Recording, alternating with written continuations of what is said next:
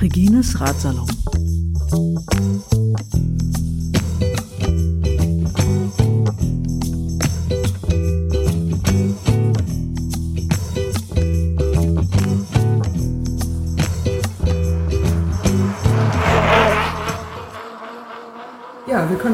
Loslegen, Conny. Müssen wir noch schnell deinen Kuchen aufessen. Schnell runterschlucken.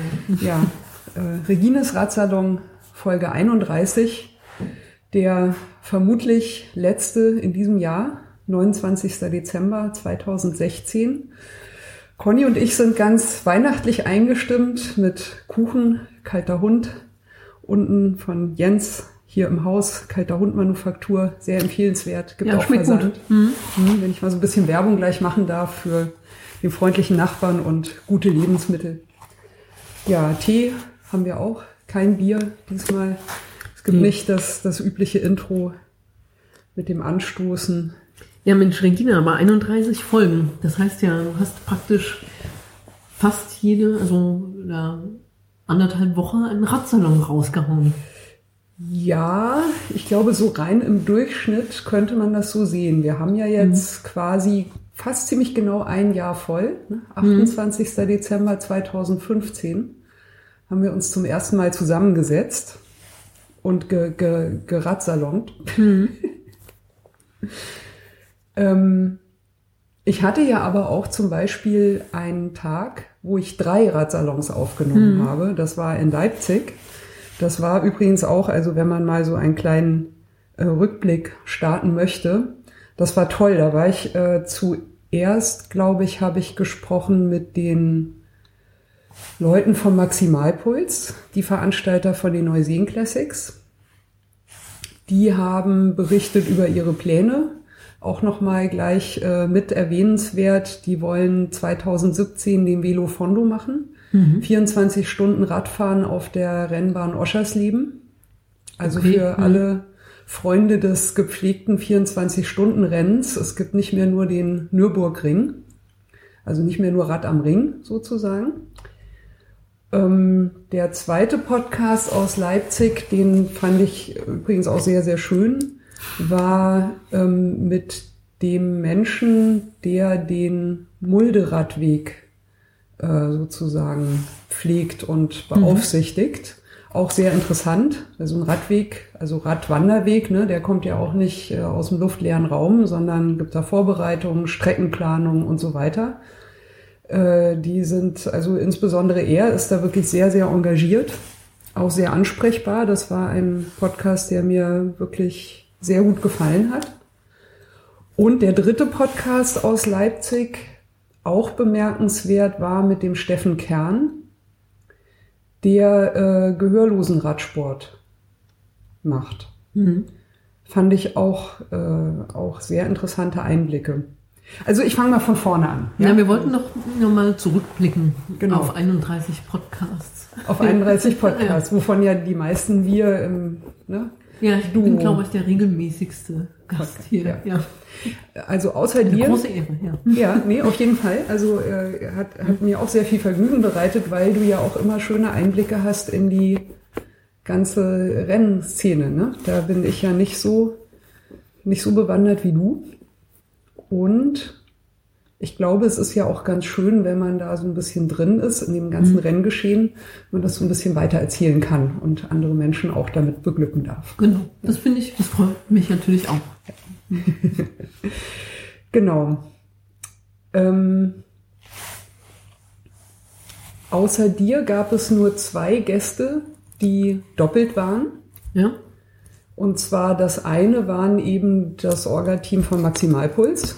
Die haben einmal berichtet über, äh, das war eine, äh, das war das Crowdfunding für die Neuseen Classics 2016, war ja eine interessante Geschichte. Das war so kurz bevor die Neuseen Classics stattfanden. Und eben nochmal die, quasi der Rückblick, die Nachbereitung und der Ausblick auf den Velo Fondo. Die waren zweimal zu Gast. Im Zuge dessen ergab sich ja auch der Podcast mit Olaf Ludwig. ich glaube, bislang so der prominenteste Gast im Radsalon, kann man glaube ich so sagen. Da war ich auch sehr aufgeregt. Stimmt, da hast du mir auch noch vorher gesagt, wie aufgeregt du bist. ja. Und auch mehrfach zu Gast war Anita Posch, die im Frühjahr von Österreich nach Berlin, man nennt das, glaube ich, äh, Austrophon, äh, umgesiedelt ist. Aha. Ja. Mhm und die im Herbst auch wieder zurückgegangen ist nach Österreich und die ja diesen äh, Berlin zurückgesiedelt, zurückgesiedelt mhm. genau und die ja diesen Berlin-Aufenthalt auch wirklich äh, genutzt hat, um für sich mal auch bisschen was auszuprobieren. So mit der Selbstständigkeit hat das äh, Projekt Bike Sisters aus der Taufe gehoben sozusagen. Äh, ja, das waren war auch ja sonst gab es eigentlich niemanden, der zweimal zu Gast war. Mhm. Aber ich hatte ja die Befürchtung, als ich damit angefangen habe, naja, lädst dir halt unterschiedliche Leute ein, ne? die berichten dann über Fahrradfahren, was, was verbindet die mit Fahrradfahren? Da dachte ich, hm, da kannst du so drei, vier Podcasts machen, dann wird das mhm. langweilig, weil alle erzählen ja wahrscheinlich das Gleiche. Ne? Ja, Fahrradfahren ist halt toll, ne? ja, dann bin ich halt mhm. gefahren und dann habe ich halt das gemacht und so. Und das ist überhaupt nicht so. Ja, es waren also sehr vielfältige Gäste. Ich war selber auch überrascht, wie also breit gefächert doch die Szene ist. Und ja, wie, wie unterschiedliche, na, was man so unterschiedliches mit dem Radfahren verbinden kann. Ja, ja. das ja. hat mich wirklich auch am meisten erstaunt. Mhm. Also, äh, also durch, durch die Bank wirklich einfach interessante Menschen, die so auf ihre Art äh, eine ganz, ganz eigenen Blick auf, auf das Fahrrad haben und so ganz eigene Erlebnisse damit auch verbinden. Und mhm. vor allem, was ich sehr schön finde und was ja auch der Sinn eines Salons ist, die das auch alle wirklich komplett unterschiedlich auch beschreiben. Mhm. Kommen so ganz eigene Erfahrungswelten zum Vorschein. Also das äh, ist mir natürlich auch der größte Antrieb gewesen. Ja, und was ist nun der Podcast mit den meisten Abrufen? Jetzt muss man hier mal ein bisschen. Zahlen, Zahlen, Zahlen. Ja, Fakten. Fakten, Fakten. Ranking. Fakten. Der Radsalon im Fokus. Fakten, Fakten, Fakten. ja, das ist äh, ein bisschen verwirrend, äh, muss ich sagen, mit den, mit den reinen Zahlen. Weil äh, zwischendurch bei der äh, Podcasting-Software, das ist ein WordPress-Plugin, äh, Podlove, sehr, sehr gut die haben zwischendurch mal irgendwie gewechselt, wie sie die Statistik aufbereiten. Ach. Das heißt, ich habe jetzt leider keine durchgängigen Zahlen. Fake News. Fake, oh Gott. ich habe leider keine durchgängigen Zahlen und die Zahlen sind auch unterschiedlich. Ähm, Deswegen äh, sage ich das jetzt quasi mal so ein bisschen ohne Zahlen. Vom Gefühl her, ja. Ja, genau, ge gefühlte, gefühlte, ähm, gefühlte Spitzenreiter. Ja. ähm, also sehr lange ist tatsächlich der, die Folge mit Velo Jello äh, ganz vorne gewesen. Ich habe da immer wieder so ein bisschen geguckt, wie sieht denn das aus mit den Zahlen und Tatsächlich ist es so, dass diejenigen die meisten Abrufe bekommen haben, äh, die selbst das aktivste Netzwerk mitgebracht haben. Also das ist tatsächlich am ausschlaggebendsten mhm. für äh, die, das angehört werden oder gehört werden. Ähm, prinzipiell ist es bei allen so gewesen, dass halt natürlich bei Erscheinen relativ viele Downloads kamen. Das hat sich bis zum Sommer auf so, glaube ungefähr stabil so 60 bis 70 Downloads eingependelt. Mhm. Jetzt kommen wir doch so ein bisschen ne, allgemeinere Zahlen. Also wenn, wenn bis zum Sommer eben eine neue Folge rauskam, kamen so relativ zuverlässig mhm. so 60, 70 Downloads. Ja. Und das ist jetzt bis zum Herbst hochgegangen auf ungefähr 100, 120. Naja. Das ist mhm. also schon mal so eine relativ zuverlässige mhm. Hörerinnenschaft. Mhm. So. Ähm, die Folge mit Velogello ist sehr lange Spitzenreiter gewesen, bis der Markus Steinberg das Everesting gemacht hat. Ah, okay. Und ja. das war ganz interessant, weil das war für mich ja auch ein Experiment. Also mhm. ich hatte die ganze Zeit schon mal überlegt, kann ich mal quasi so Live-Sachen machen ne? oder so ein bisschen mehr Richtung Feature auch mhm. gehen, also ein bisschen weg von dem reinen Gesprächsformat oder das auch mal so mit einstreuen oder so. Und ich muss sagen, ich habe davor auch immer noch sehr, sehr großen Respekt, weil sowas muss, also erstens, es muss sitzen. Ein Event ist ein Event. Wenn, da kannst du nicht nochmal aufnehmen, ne? oder mhm. mal sagen, oh, das ist jetzt nichts geworden, lass mal nochmal einsprechen oder mhm. so. Zweitens, die Stimmung musst du rüberbringen. Also du musst sozusagen die Hörerin mitnehmen. Wo bist du gerade? Wie ist die Stimmung? Was, was gibt's zu sehen? Was passiert mhm. gerade? Ne? Damit man sich da so innerlich auch ein Bild davon machen kann und mitkommen kann. Das finde ich eine sehr große Kunst. Also für mich geht das so Richtung Radio-Feature. Ne? Mhm. So richtig gut gemachte Features. Also pff, da habe ich schon immer noch sehr großen Respekt davor. Ja, und äh, drittens muss natürlich dann die Nachbereitung auch stimmen. Also das Ding muss irgendwie, ja, es muss einfach rundum gut sitzen. So. Und ich glaube, dass ich das mit dem Everesting äh, Podcast ganz gut geschafft habe. Also ich höre ihn selber gerne an. Das ist ja auch ein gutes Zeichen auf jeden Fall. Und das war ja auch die erste Folge äh, mit Musik. Also das ist ja eben als Privatmensch nicht kommerziell ja auch immer noch so eine Frage, auch wegen der Rechte, wegen der Lizenzen. Und da bin ich auch natürlich auch extrem froh, dass man mittlerweile echt auf eine sehr, sehr große Vielfalt an CC-lizenzierter Musik zurückgreifen kann, die dann eben für so einen Podcast auch verwendbar ist. Das wäre, glaube ich, bis vor zwei, drei Jahren in der Vielfalt, in der Breite auch noch gar nicht möglich gewesen. Mhm. Ja. Das waren also genau der Everesting Podcast und der mit Velo Jello waren so die, die Download Highlights.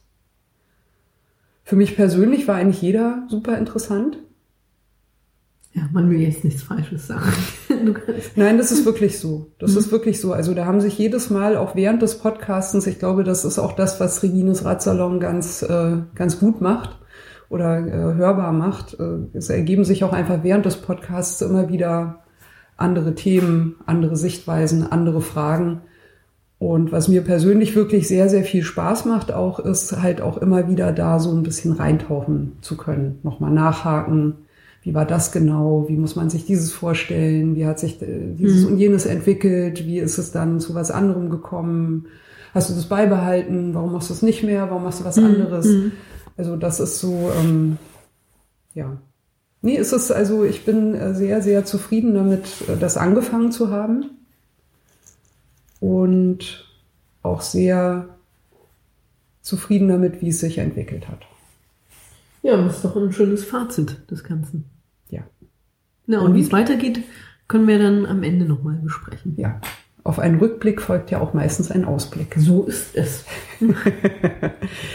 ähm, apropos Everesting, äh, der Jens Vogt macht ja auch gerade einen. Wollten wir das nicht am Ende sagen? Nein, das wollten wir sagen zusammen mit der Everesting okay. äh, Folge. Und zwar das Everesting, das ich begleitet hatte, das war ja am Willi, ähm, also im Grunewald. Mhm.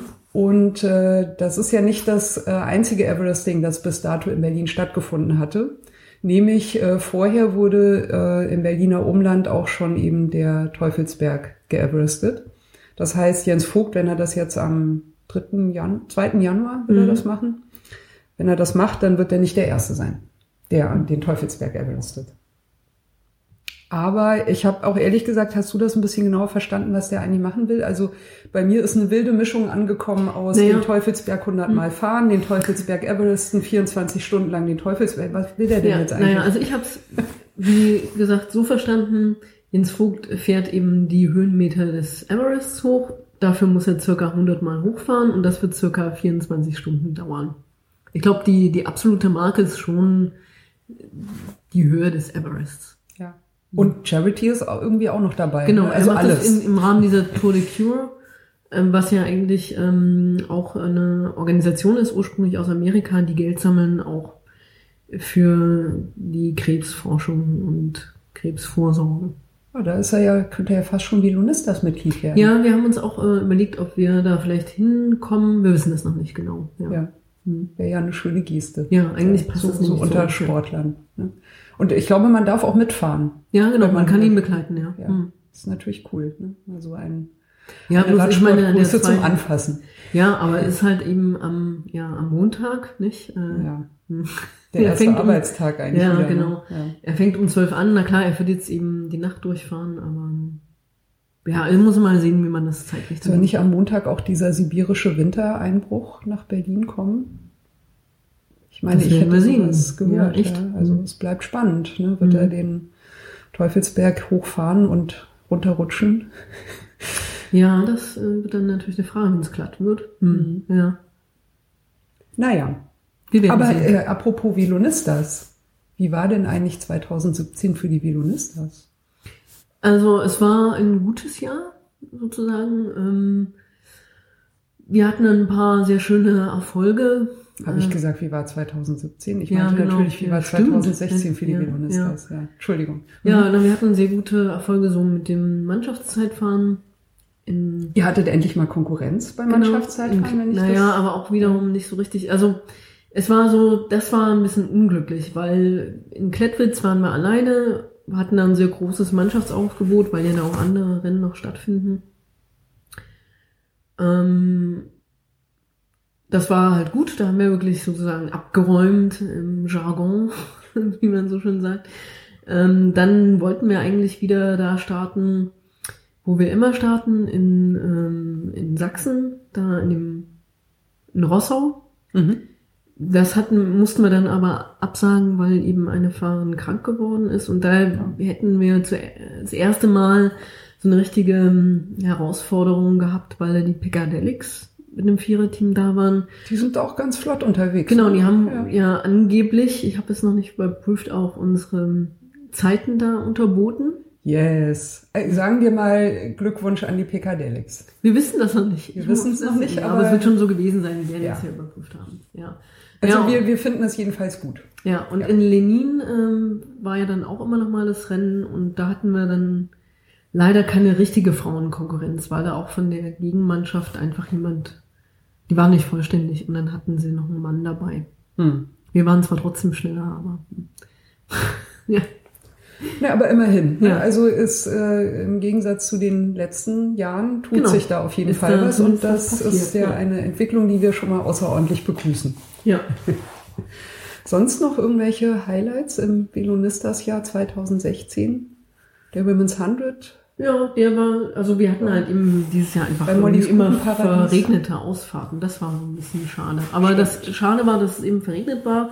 Toll war daran, dass es trotzdem immer eine große Resonanz hatte. Also wir hatten ja den Pink Ride im Oktober, wo sehr viele mitgefahren sind, Frauen und Männer, obwohl es da die ganze Zeit geregnet hat und auch ein bisschen frisch war. Und wir hatten den Women's 100, der ja auch total komplett im Regen stattgefunden hat, wo aber auch niemand, der am Anfang mit am Start stand, es sah ja am Anfang noch nicht so aus, als ob es regnen würde, äh, wieder nach Hause gefahren ist. Ja. Also dann sind alle mitgefahren und das war sehr cool. Also da waren wir stolz auf alle, die das durchgezogen haben. Ja, das war richtig gute Stimmung. Ja. Ist auch schön, ne? Man besteht ja, Ja. quasi so ein Abenteuer auch Ja, gemeinsam. genau. Ne? Und ich glaube, das ja. war auch das Gefühl, was so am Ende überwogen hat. Das so, da haben, glaube ich, viele, als sie losgefahren sind, das hat man schon so ein bisschen gemerkt, ähm, waren so, oh, na, jetzt im Regen und ich drehe gleich vorne, drehe ich um oder so. Also nach zehn Kilometern fahre ich wieder nach Hause. Aber es sind alle dabei geblieben. Und, und, und am Ende war man dann halt so irgendwie, ja, cool, ich hab's gemacht. Und war gar nicht so schlimm. Ja, mir, mir hat's auch gut gefallen. Ja. Also das war, waren äh, tolle Veranstaltungen. Ja. Also sag mal, ähm, aber Trainingsrides ist irgendwie nicht mehr, ne? Ist vorbei. Na, na doch, wir, naja, es ist immer, es ist so eine Organisationsfrage. Ähm, Und inzwischen muss ich auch sagen, wir haben es ja mal angefangen, weil es diese Möglichkeit für Frauen fast nicht gegeben hat. Ähm, das war Ende 2013, glaube ich. Ne? Ja, genau. Ja. Mhm. Und inzwischen hat sich da ja vieles entwickelt. Es gibt jetzt ähm, Frauengruppen, also Michaela.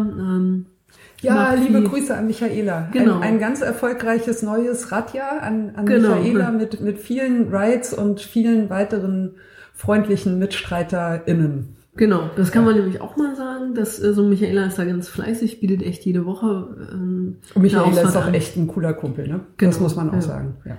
Ne? Also und dann haben wir noch äh, die verschiedenen Rides da ähm, von ähm, Die Rennradfrauen? Ja, na, das ist ja die Facebook-Gruppe Gruppe und dann gibt's ja noch die von dem äh, Nanobikes da. Ähm, Die Mhm. machen auch viel. Und deshalb, glaube ich, hat sich das eigentlich inzwischen ganz gut verteilt. Es gibt jetzt sozusagen nicht mehr diese sportliche Notwendigkeit, dass wir unbedingt zu einem zu Trainingsreiz aufrufen müssten. Und es ist für uns halt immer doch ähm, schwierig, weil na klar sind halt irgendwie die Rennen. Wir haben immer noch, sagen wir mal, eine etwas kleinere Teamgruppe, also weil einfach na, durch die Wohnsituation sind wir sehr weit auseinander. Dann sind ja eben Dana und Yvonne weggezogen und ähm, ja, Rika hatte zum Teil gesundheitliche Probleme, jetzt hat sie ein Kind und ähm, ja, Tina ist auch immer leider so ein bisschen gesundheitlich angeschlagen und äh, Sabine hatte die Operation am Fuß. Also das ist, sind dann immer so Sachen, die damit reinspielen, dass wir einfach nicht ganz vollständig immer am Start stehen. Aber wir hatten sehr coole Sachen, weil wir haben ja Nadine neu in unserem Team, die echt Anne. viele Sachen äh, mitgefahren ist und auch mal bei den Rides dabei waren. Wir haben Anne neu im Team, die auch also tolle Erfolge eingefahren hatte, die die Jedermann Meisterschaft in Berlin-Brandenburg gewonnen hat. Zum Glückwunsch. Beispiel. Ja, genau. sehr cool. Mhm, Und auch bei uns im Mannschaftszeitfahren dabei war. Ja, und Nadine ist Dritte im MOL Cup geworden. Mit Anna gesamt. habe ich ja mal auf dem Tempelhofer Feld trainiert. Ne? Wahrscheinlich ist sie deswegen so gut geworden. Na. Sicher. Ja, wenn ich, ich bin ja dieses Jahr fast nicht zum Fahrradfahren gekommen, aber wenn, dann konnte ich ja wenigstens den Velonistas helfen. Ne? Ja. ja, ganz Ja, selbstlos. Ne? Ich bin immer noch der Velonistas-Fan Nummer eins. Und, ja, ja, genau. ja, ganz groß. Ja, also das ist sozusagen, ähm, das ist unsere Situation. Und ähm, ja, und Luise, die ja auch neu im Team war, hatte jetzt eben, die war ja am Anfang des Jahres in Dänemark wegen ihres Studiums und hat eben jetzt die Prüfungen gehabt und konnte deshalb auch nicht immer an Rennen teilnehmen. Aber wir drücken Luise ganz doll die Daumen für nächstes Jahr, weil sie da nämlich an den Olympischen äh, gehörlosen Spielen teilnehmen wird. Die werden in der Die Türkei. Deaflympics, glaube ich. Ne? Genau, ja. Deaf Olympics ne- nennen die sich ganz genau. Äh, die werden in der Türkei stattfinden. Und Luise ist da auf jeden Fall für das Zeitfahren, das Straßenrennen und wahrscheinlich auch sogar fürs Mountainbike-Rennen nominiert. Ja, also äh, ganz liebe Grüße an Luise aus Mhm. Regines Radsalon und wir drücken sehr heftig die Daumen für das ähm, gehörlosen Sportjahr 2017. Genau. An Luise, aber auch natürlich an Steffen, Steffen Kern, den Mhm. hat, hatte ich ja schon erwähnt. Genau. Mhm. Ja, kann man also quasi ähm, zurückblickend sagen, das Velonistas Jahr 2016 ähm, nicht so viele breite Aktivitäten wie früher, bisschen dezimiertes Team, dafür aber sehr ähm, gezielte und solide Renntätigkeit. Ja, genau. Also ich glaube, das, was wir uns immer vornehmen, ist ja, die lokalen Rennen zu fahren, dort präsent zu sein und so ein bisschen was auch für den Radsport zu tun, also dass wir einfach da in, in die Blickrichtung geraten. Das haben wir gemacht und wir haben auch super viel Geld gesammelt. Also wir waren ja, da muss ich nochmal ein ganz großes Dankeschön sagen an die Mecklenburger Seentour. Da waren wir ja dabei bei dem 90 Kilometer Frauenrennen. Ihr habt Guide gemacht, ne? Tourguide. Na, wir sind, wir Ja. haben die Spitzengruppe sozusagen angeführt. Das waren letztlich nicht viele, die da ähm, in der Spitze mitgefahren sind, aber wir haben eben gesagt, okay, wir wollen eben da für diejenigen, die wirklich also auf Geschwindigkeit fahren, da dabei sein und die unterstützen. Das hat funktioniert und wir hatten dann diese sehr schöne Vereinbarung mit Detlef Köpke, der die Seentour organisiert. Er hat eben gesagt, für jede Frau, die sich anmeldet, spendet ähm, die Seentour zwei Euro für ähm, unsere, ähm, naja, für unsere Spendenaktion. Und unsere Spendenaktion war ja nach wie vor die Berliner Krebsgesellschaft. Wir wollten die 2000 Euro erreichen, das haben wir geschafft und wir sind sogar Sehr drüber cool. gegangen, weil durch die Mecklenburger Seenrunde 1500 Euro zusammengekommen sind. Sehr schön. Die gingen dann direkt an die Krebsgesellschaft und können dort dann für die Ausstattung von Beratungsräumen und eben auch für das ganze Programm, was die äh, Gesellschaft eben überhaupt noch betreue. Das ist ja sehr vielfältig. Da geht es ja um Beratung, psychologische Betreuung, aber auch Unterstützung für Forschung. Das alles konnte dann dafür verwendet werden. Und das ist eine sehr positive Sache. Also wir haben dazu das Ziel, was wir uns vorgenommen hatten, haben wir mehr als erreicht. Und auch also dank dieser ganzen anderen kleinen Spenden, die noch dazugekommen sind. Ähm, der Pink Ride, den ich erwähnt hatte, der im Oktober war, da ist auch, da sind fast, ähm, also ich glaube 400 Euro zusammengekommen. Wir sind ja, da haben sehr viele Leute gespendet, was wir auch nicht gedacht hätten. Und darüber freuen wir uns halt ganz besonders.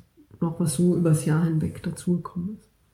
Ja, also Regines Ratsalon sagt vielen Dank an alle mhm. Spender und Spenderinnen mhm. und insbesondere natürlich auch an den Detlef Köpke von der Mecklenburger Seenrunde, dass er sich da auch nochmal extra engagiert hat. Ja. Apropos Spenden, es gab ja auch eine Radsalon-Folge mit einem Spendenaufruf zu meinem 45. Geburtstag.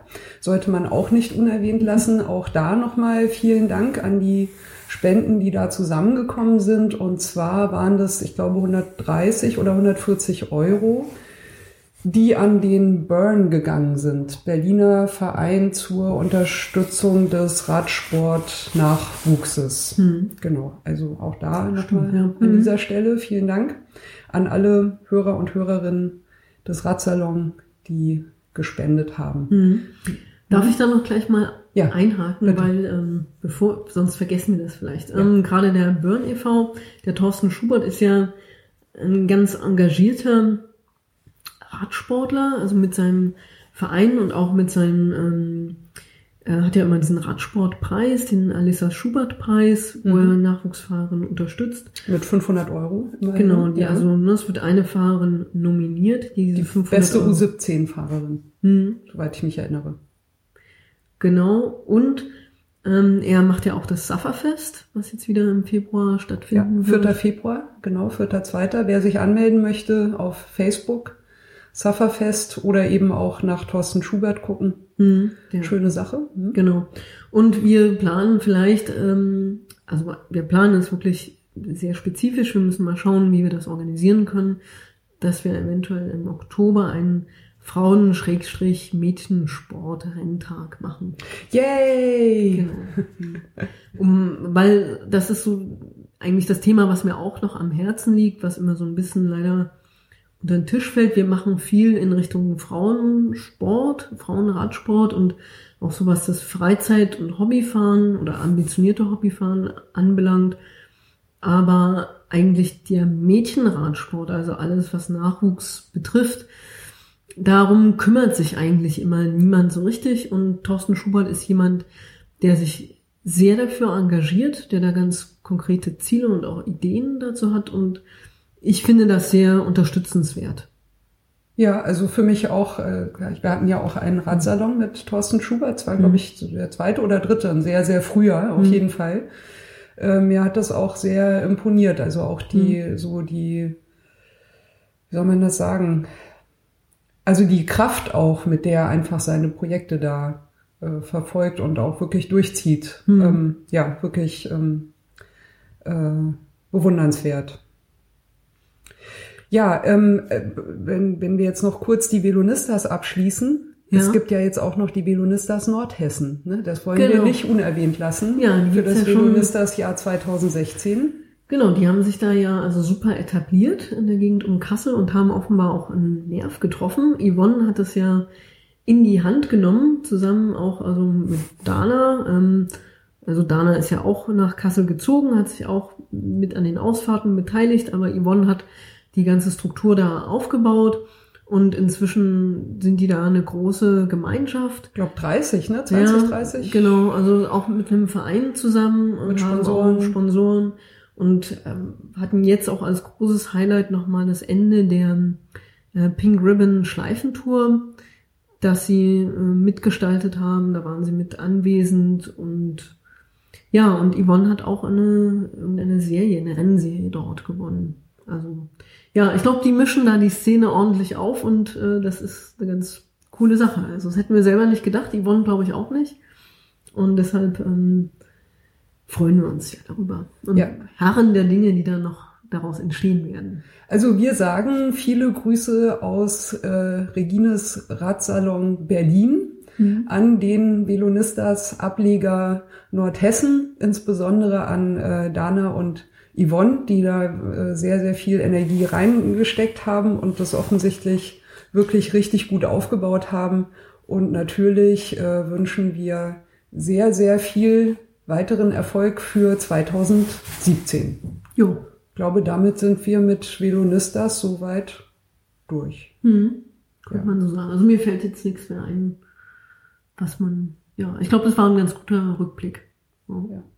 Sag mal, Conny, und bei dir persönlich ist ja noch Vereinstätigkeit äh, Velox, aber du hast dich da ja auch noch genau, ähm, ein bisschen weiter gestreckt. Ja, ähm, ich, wie gesagt, strebe eine Funktionärstätigkeit an, um mich endlich, endlich zur Ruhe zu setzen. ja, seit ich dich kenne, erzählst mir Regine, ja, ich kann ja auch nicht mehr so, ne? Und ja. ich bin ja auch zu alt eigentlich für den Radsport und ich muss jetzt mal ne? Ja. Bisschen ruhiger treten. Aber man lässt und, mich nicht. Es ja. gibt immer noch Aufgaben. Aber du machst ja auch mit. Du bist ja auch echt irgendwie billiges Opfer, ne? Ja, genau. Ja da so muss sagen. man bloß mich ja. fragen und dann zack. Ja. Ist es vorbei mit Ruhestand. Ja, also was ist es denn jetzt konkret? Ja, ich bin ja. Äh, Frauenwartin des BRV, also des Berliner Radsportverbands. Ich werde jetzt auch noch, äh, da diese Position vakant ist, noch gleich mit die Mädchenbeauftragte da übernehmen zumindest jetzt übergangsweise, aber das ist alles ähm, noch sehr neu. Ich habe da bisher noch an keinen offiziellen Versammlungen teilgenommen. Das wird alles im Jahr 2017 stattfinden und ich bin mal gespannt, wie sich das äh, so anlässt. Gut. Mhm. Mhm. Dann würde ich sagen, machen wir mal einen äh, Strich unter Rückblick, äh, Schrägstrich halber Ausblick, was jetzt äh, sozusagen unsere persönlichen äh, Projekte und mhm. Themen anbelangt und gehen mal weiter zu den äh, Profis ins Renngeschehen. Das ja. ist ja immer deine, deine Spezialität. Ja. Du bist ja auch hier die Fachwartin für das genau. Profi-Renngeschehen. Ja. Da würde ich dich doch äh, bitten, äh, mal loszulegen. Jahresrückblick 2016 bei den Profis. Conny, was, was hat sich getan? Was war herausragend? Ja, naja, es ist ja, also diese Saison, die war ja begleitet von der Ankündigung, ja, Women's World Tour und ähm, auch mehr Übertragungen im Frauenradsport. Also es war ja so ein Jahr eigentlich, in dem viel passiert ist, auch wo wir wirklich zwei sehr große Mannschaften, eigentlich drei kann man sagen, oder wenn man so auch vier am Start hatte und man hat, wir hatten ja noch äh, hier Nämlich, eine, Moment, mal von, äh, ja Moment, ich komme gleich dazu, okay, aber ich weiß noch, wie wir auch darüber spekuliert haben, okay, 2016 wird das Jahr das Duell ähm, Pauline Ferrand, Prévost, Voss, ähm, das Lizzie Arminstead, ne, also war ja auch immer noch sozusagen mit drin und am Ende muss man ja sagen, dass ja alles ganz anders gekommen ist. okay. Ja. Naja, weil äh, letztlich, also Pauline Ferrand-Prévot hatte ein ganz schlechtes Jahr, hat ja äh, selber auch fast schon mit dem Gedanken gespielt, mit dem Radfahren aufzuhören. Äh, also ganz schwieriges Jahr für sie. Ähm, Marianne Voss ist ja auch das ganze Jahr über ausgefallen, weil sie noch äh, an ihre Operation und der ganzen Regener Regeneration, die damit zusammenhängt, ähm, laboriert hat. Und sie ist ja auch nicht mehr die Jüngste, ne? Das dauert ja dann auch alles ein bisschen länger. genau, und wieder, ja, also ja. das ist sozusagen überhaupt nicht eingetreten, dass wir da die großen Duelle gesehen haben. Wir haben ja vor allen Dingen in der ersten, also im ersten Vierteljahr, die Frühjahrsklassiker, das war ja eigentlich Lizzie Armitstead, die hier dominiert hat. Und dazu natürlich ihr, ihr Team. Ne? Also Bill Stolmans war, das fing eigentlich in den, zu den Frühjahrsklassikern schon an und hat sich einfach durch die gesamte Saison gezogen. Das dominierende Team 2016. Aber die hatten wir, glaube ich, auf dem Schirm. Ne? Die hatten wir schon auf dem Schirm, äh, genau. Canyon Esram und äh, Wiggle High Five natürlich. Genau, und Ja. Raboliv darf man natürlich auch nicht vergessen. Richtig, Ne? ja. ja, und aber man hätte sicherlich erwartet, dass es gerade zwischen Wiggle High Five, die ja das letzte Jahr das beste UCI-Team waren, und Bill Stolmans ähm, mehr zu Konkurrenzsituationen gekommen wären, auch mit Canyon Esram. Aber das eigentlich wurden alle Teams so ein bisschen durch diese Dominanz von Bill Stolmans erdrückt. Also, Die, haben, die haben das Feld gebändigt. ja, also Ja. kann man so sagen. Also wenn man, man na, am, in der ersten Vierteljahreshälfte war es eben Lissy Armitstead oder Saison, die erste Saisonviertel war das Lissy Armitstead und beziehungsweise Lissy, Lissy Danen. Hat ja geheiratet inzwischen. Mhm. Ja, dann hatten wir irgendwie Megan äh, Garnier beim Giro und der Tour ähm, auf California und Chantal Blag, die Gent Wevelgem gewonnen hat. Ähm, dann also die ganzen Mannschaftszeitfahren, gut, da gibt es ja eigentlich offiziell nur zwei ähm, in Vargada und dann die WM natürlich, da haben sie einfach auch ähm, Kenyon Esram abgelöst. Und wir haben am Ende halt auch noch die Weltmeisterin Emily, Amelie Dietrichson, die auch ähm, bei Bill Stolmans fährt. Also die haben alles abgeräumt. Ja, also und man kann sagen, okay, Wiggle High Five, Claro, also Jolene Dore hat den EM-Titel gewonnen, hat äh, die Ladies Tour, die Benelux Ladies Tour gewonnen. Chloe Hoskins, Madrid und La Course, aber also es sind halt eben nur und natürlich viele Podiumsplätze, aber sicherlich haben sich das Wiggle High Five und auch Canyon Esram irgendwie anders vorgestellt. Auch Canyon war das Problem, dass, glaube ich, auch Lisa Brennauer nicht so das Jahr hatte, was sie sich vorgestellt hat. Dazu ist Trixie Worrard noch ausgefallen. Ja, also, ja, wir haben also bei Canyon, ist dass das natürlich heraussticht, ist da der, ähm, der Sieg von Elena Cecchini, der Thüringen-Rundfahrt. Mhm. Aber sonst, ja, muss man einfach sagen, hat Stolmans da alles richtig gemacht. Äh, Und wir werden jetzt im nächsten Jahr, glaube ich, sehen, dass sich da noch einiges verändert, weil sich so diese Gewichtungen ein bisschen verschoben haben äh, durch die Transfers, die angekündigt sind Mhm. und ja im Prinzip auch schon abgeschlossen sind. Also wir werden sehen, dass ähm, bei, bei Stolmans äh, wichtige Fahrerinnen weg sind. Also Emmeline Stevens, Evelyn Stevens, Stevens hat ja aufgehört. Ellen van Dijk ähm, wechselt zu ähm, Liv, was auch nochmal eine interessante Sache ist, weil Liv so sich auch nochmal, also Liv Plantur war ja immer so, ja, ein bisschen unscheinbare Mannschaft. Ähm, die haben jetzt nochmal mit einem neuen Sponsor, Sunweb, die ja auch schon bei den Männern eigentlich drin sind, eine große Aufwertung bekommen und haben jetzt eben mit Lynn, Lucinda Brandt und Ellen van Dijk da echt Topfahrerinnen dabei. Äh, Romy Kasper geht auch weg aus Mhm. von Bill Stolmans. Ähm, die wird na, zu Ale Cipollini wechseln. Und- Interessant, ja. Es Ja, wird ja. ein, äh, Ja, es wirklich, hat ein äh, richtiges Karo- gemischtes Jahr 2017 Ja, genau. werden. Sehr schön, ja. Ja, und ähm, wir werden halt sehen, also bei Strumans, wie, die werden nicht an die Erfolge anknüpfen können, die sie also dieses Jahr hatten. Die haben ja über 40 Siege errungen mhm. und haben immer noch, sie haben einfach trotzdem immer noch so ein Trio vorn, wo man nicht ganz weiß, was sie da machen werden. Also die Megan Garnier ist noch im Team und natürlich äh, Lissy Danen, Danen oder wie auch immer man das jetzt ausspricht. Ähm, sie Und- wer? Ach so, du meinst Lissy Ja. Armitstead. Ja, ja. Ja. ja, und naja, und jetzt ist eben auch die Frage, was macht man mit jemandem wie äh, Amelie Dietrichson, weil sie hat ja bisher immer nur Hel Helfertätigkeiten übernommen, ist ja auch noch irre jung, also 20. Oh.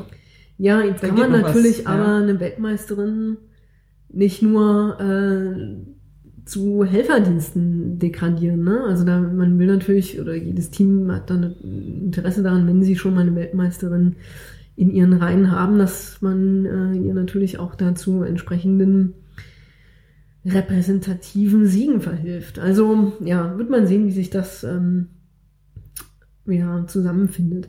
Und Wiggle High Five, Mhm. deine äh, Herzensmannschaft, Ja. äh, hat ja, also die werden sich, glaube ich, auch nochmal ganz anders ausrichten.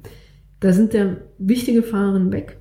Ne? Also Emma Johansson äh, hat das Team verlassen, ist, glaube ich, noch als Beraterin tätig, aber das wird, glaube ich, auch nochmal so ein bisschen die, naja, so die Rennen verändern, weil sie ja auch so eine sehr taktische Fahrerin war. Mal schauen, wie sich das auswirkt. Mara, Auch eine der Dienstälteren, ne? Genau, Also, ja. ja. Mhm.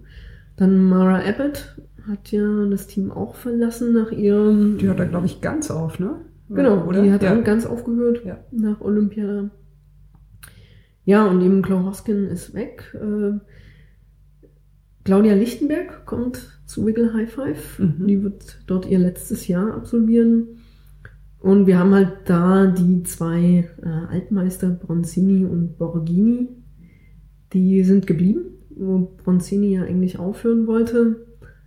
Ja, und sie haben halt viele junge Fahrer dazugekommen jetzt. Also die werden so ein bisschen anders auftreten, weil sie hatten ja das Problem ähnlich wie bei Stolmans auch, dass sie einfach zu viele gute Fahrer hatten. Mhm. Eben mit Johansson, Borghini, Und Hoskins. sehr charakterstark auch. Ja, ne? genau. Ja. Und das ist ja ganz interessant, weil ja der, der Trainer hat ja, also oder der äh, Direktor Sportiv äh, hat ja gewechselt. Es war ja echt Egon Kessels. Wir hatten ja auch einmal das Video. Ähm, Ja, das äh, haben die immer gut gemacht, fand Ja. ich. Ja, ja, diese äh, Genau. taktischen Einschätzungen auch. Ja, Mhm. und er hat das eben das Team jetzt verlassen. Jetzt ist irgendwie eine Frau, die ähm, sportliche Leiterin ist. Ja, ich habe aber weiß nicht mehr genau wer. Ja. Und Die ähm, erste Frau, die mal so in der Liga sportliche Leiterin Nee, nee, wir hatten auch schon. Gab's schon, okay. Ja, genau. Also gerade ähm, äh, das Leontin-Team, ähm, das niederländische Team, die hatten schon immer eine Frau als sportliche Leiterin. Mhm. Das gibt's aber inzwischen nicht mehr. Ja, und da ähm, werden die sich, glaube ich, einfach auch anders nochmal taktisch ausrichten.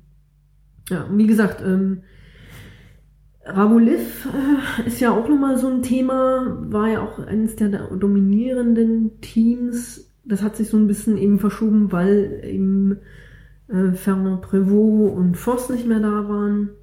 Natürlich haben die immer noch klasse Fahrer gehabt mit ähm, Lucinda Brandt, äh, mit Anna Vandenbrecken, Annemiek van Fleuten.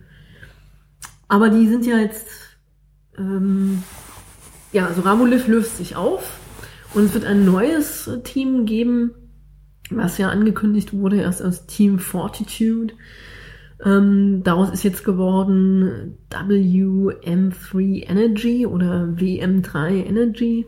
Und ähm, da ist jetzt also ähm, Marianne Voss die dominierende Fahrerin. Und sie wird sicherlich irgendeine Art von Team da um sich herum scharren. Ich weiß noch nicht genau, da bin ich nicht so auf dem neuesten Stand, aber sie hat sicherlich ähm, dann nochmal sehr gute Fahrer, auch wahrscheinlich niederländische Fahrer, die da mit ihr zusammen ein schlagkräftiges Team bilden.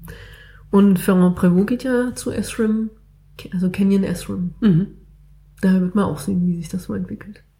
Wir hatten ja immer gesagt, 2016 wird so das Jahr werden, in dem sich der Profiradsport so konsolidieren wird. Ne, Wir Mhm. haben auch, glaube ich, mehr Rennen gesehen als bisher. Teilweise, glaube ich, auch noch mal ein bisschen Änderungen im Reglement, die so auch in diese Konsolidierungsrichtung Naja, gehen. Das Ja. Reglement hat sich nicht geändert. Es gab halt eben diese Women's World Tour. Ja, mh, also sicherlich haben ein paar Rennen eine Aufwertung dadurch gekriegt, dass sie in die World Tour reingekommen sind. Andere sind halt, haben so ein bisschen an Status dadurch eingebüßt. Ja, gibt Terminüberschneidungen teilweise Mhm, unglücklich, ja. ne, die so ein bisschen, ja, Ja, wird man sehen, ähm, wie sich das so in Zukunft entwickelt. Also 2017 wird interessant, weil es neue Rennen gibt, neue wichtige Rennen. mhm. Es gibt, wird ein, das erste Mal ein Frauen Amstel Gold Race geben und ein Liège Bastogne Liège. Mhm. Äh, Das ist interessant, weil das diesmal die ASO ausrichtet, die ja so ein, noch, also auch im Männerbereich eine sehr, spe, sehr spezielle Rennausrichter sind. Die haben ja alle prestigeträchtigen Rennen, also die größten bekanntesten.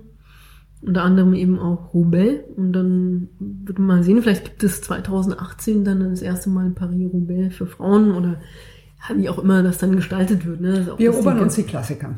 Kann man sagen. Ja, genau. Ja. Also das wäre schon mal eine super Sache. Auf der anderen Seite pff, ist halt eben die Sache mit La Course, hm, die es ist ja das Rennen immer ähm, anlässlich, muss man ja sagen, der Tour de France ähm, auf dem Champs-Élysées, ähm, dass da die Frauen immer fahren durften, muss man ja leider so sagen. Es war ja ursprünglich mal angedacht als Auftakt für vielleicht eine längere, ein längeres Etappenrennen im Rahmen der Tour de France. Das hat sich nun alles überhaupt bisher nicht weiterentwickelt. Es ist immer dieses 60 Kilometer Rennen geblieben, 60, 70 Kilometer auf dem Champs-Élysées, was natürlich. Als Rundkurs. Ja. ja, ist schön, aber es ist eben auch so 70 Kilometer für ein Elite-Frauenrennen ist irgendwie eine, so eine blöde Distanz. Das ist halt eben kein Kriterium. Ne, dafür ist es zu lang. Aber es ist auch kein richtiges ähm, also ein Tagesrennen, dafür ist es zu kurz. Also es ist irgendwie so ein Zwischending, was dann dazu führt, dass da so ein bisschen auch die Dynamik am Ende vielleicht fehlt. Also, ja, ich hatte beim Zugucken auch immer eher das Gefühl, naja, die spulen das halb so ab. Mhm. Ja, es ist, ähm, ja, und das Blöde ja. ist eben jetzt, nächstes Jahr hätte man ja denken können, gut, vielleicht geht's mal ein Stück weiter. Da gab es sozusagen eine Ankündigung, die alle so hat aufhorchen lassen, nämlich, ähm, dass La Course wird nicht mehr auf dem Champs-Élysées stattfinden, sondern am Col, Col d'Isoire, also in den Alpen. Mhm. Ähm, und eigentlich ist das ja eine coole Sache, wenn man sagt, oh wow, endlich kommen mal die eine Bergetappe. Ja, Frauen können eine Bergetappe der Tour de France fahren, ja. Äh, nix war's. Äh, die Frauen fahren zwar auf den äh, Col d'Isoire, aber sie fahren eben auch nur wieder 70 Kilometer da hoch und eine andere Route als die Männer und es ist einfach. Man versteht es nicht. Genau. Und zudem äh, haben sie es halt noch auf das Datum gepackt, wo eigentlich die Thüringen-Rundfahrt schon ja. stattgefunden hat, traditionell. Das heißt, die mussten ihre ganzen Planungen nochmal verschieben, dass sie da nicht in die Quere kommen. Und Schon ein bisschen ja. arrogant. Ne? Ja. Wir spielen damit mal so rum mit Tour de France und für die Frauen mhm. und so und kümmern uns nicht darum, was wir da mit links und rechts des Weges vielleicht kaputt machen. Ist nicht so eine schöne Attitüde, ne? Nee, also. Ja, finde ich auch. Ja, und vor allen Dingen geht es halt in der Richtung nicht weiter. Ja. Also. Ja. Ja. Ähm, Nochmal apropos Thüringen-Rundfahrt, äh, deutsche Teams haben wir jetzt noch nicht besprochen.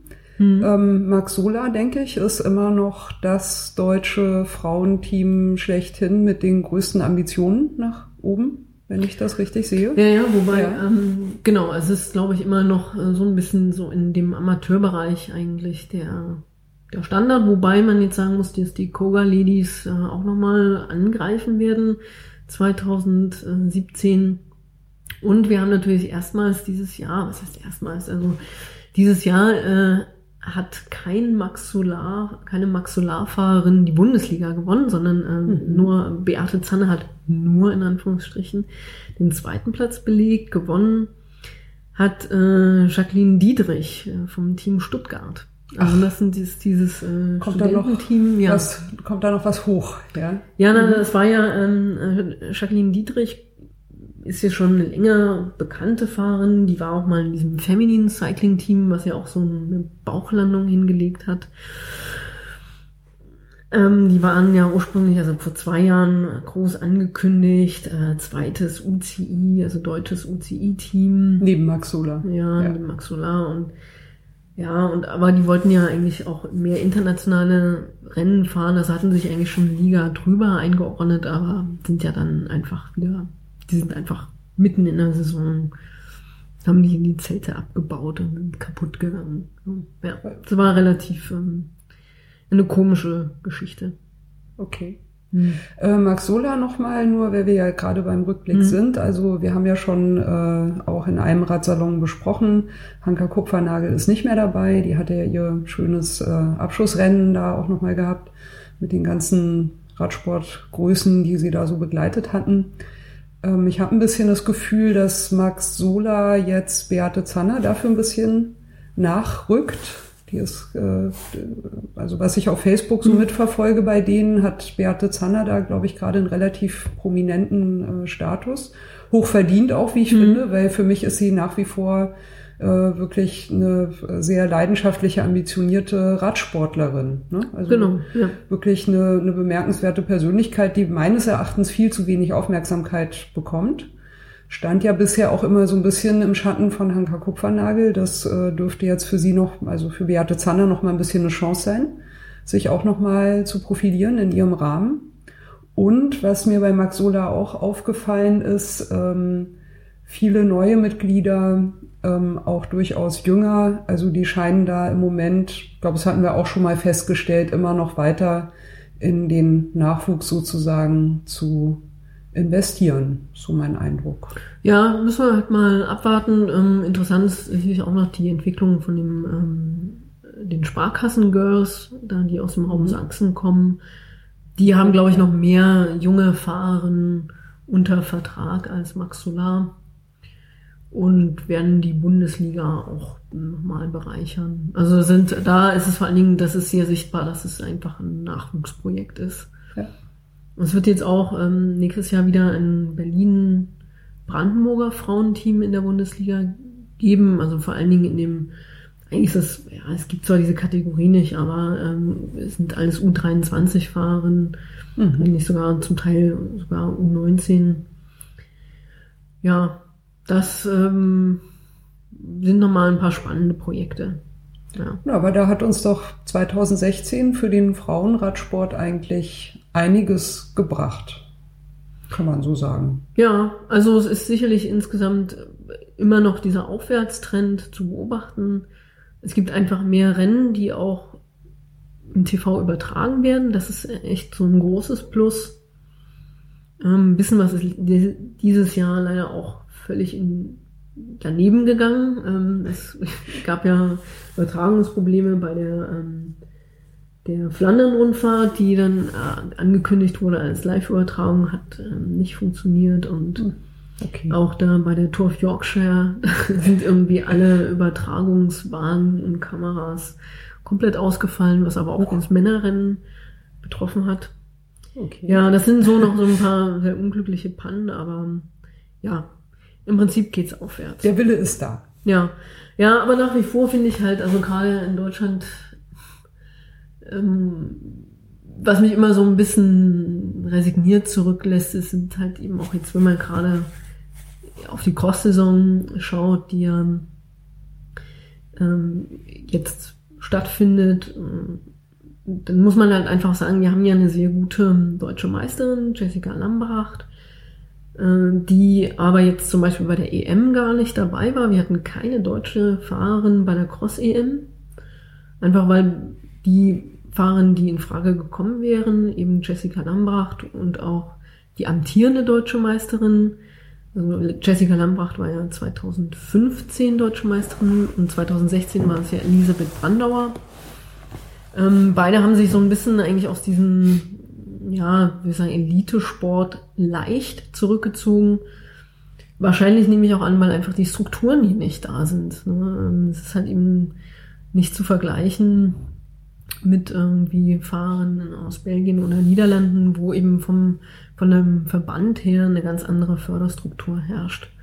Äh, apropos Belgien, da war doch auch noch diese Fahrerin mit dem E-Doping-Verdacht. Ja. Hast du da noch, hat man davon noch nee, mal, nee, von der Bildfläche verschwunden jetzt erstmal, das ist vorbei. Ja. Ja.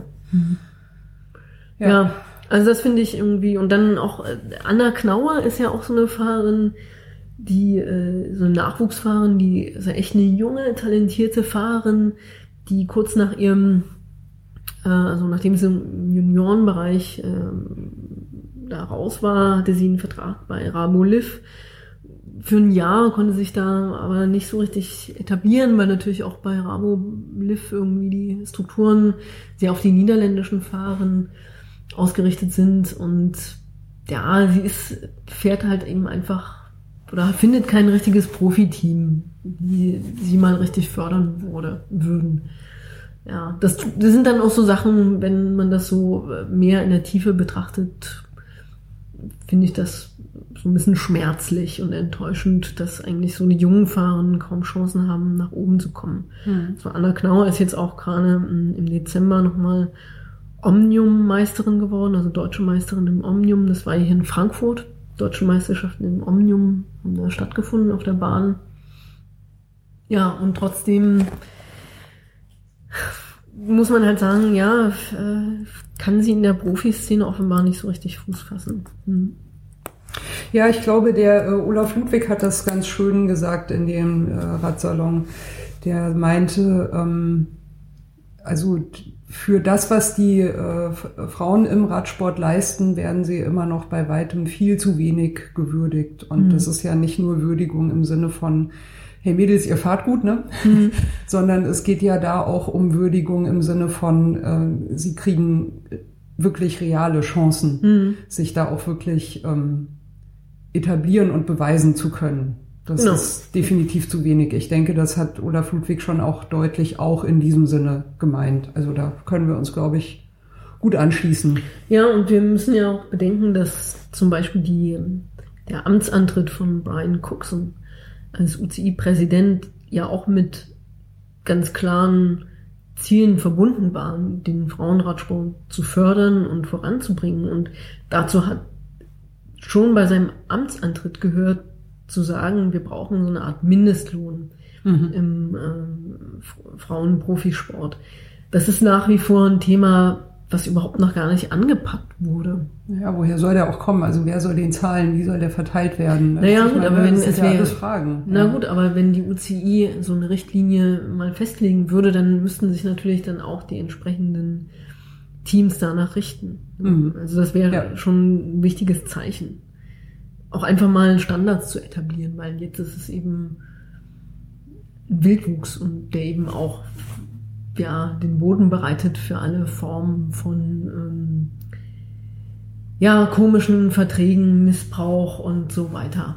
Na, also also was ja, man also Missbrauch mag jetzt zwar gerade ein hartes Wort erscheinen, aber wir kommen da noch drauf. Wir haben wir ja. haben noch Themen. Genau, wir haben noch, ja. äh, noch Themen. Genau.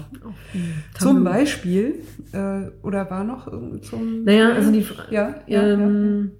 diese Swift Challenge. Ähm, ja, die äh, wollten wir noch bei unserem Rückblick einbauen. Ja, okay. Ich habe jetzt als nächsten äh, Stichwort habe ich die äh, zwei Frauen, die versuchen gerade den Jahresrekord. Ah, ja zu knacken. Wir hatten ja einen Radsalon, ne? Rekorde, mhm. Rekorde, Rekorde. Stimmt, ja. Da lief ja auch einiges dieses Jahr, Stundenrekorde, äh, Rekorde, aber eben auch äh, eine, die den äh, Jahreskilometerrekord anfassen wollte.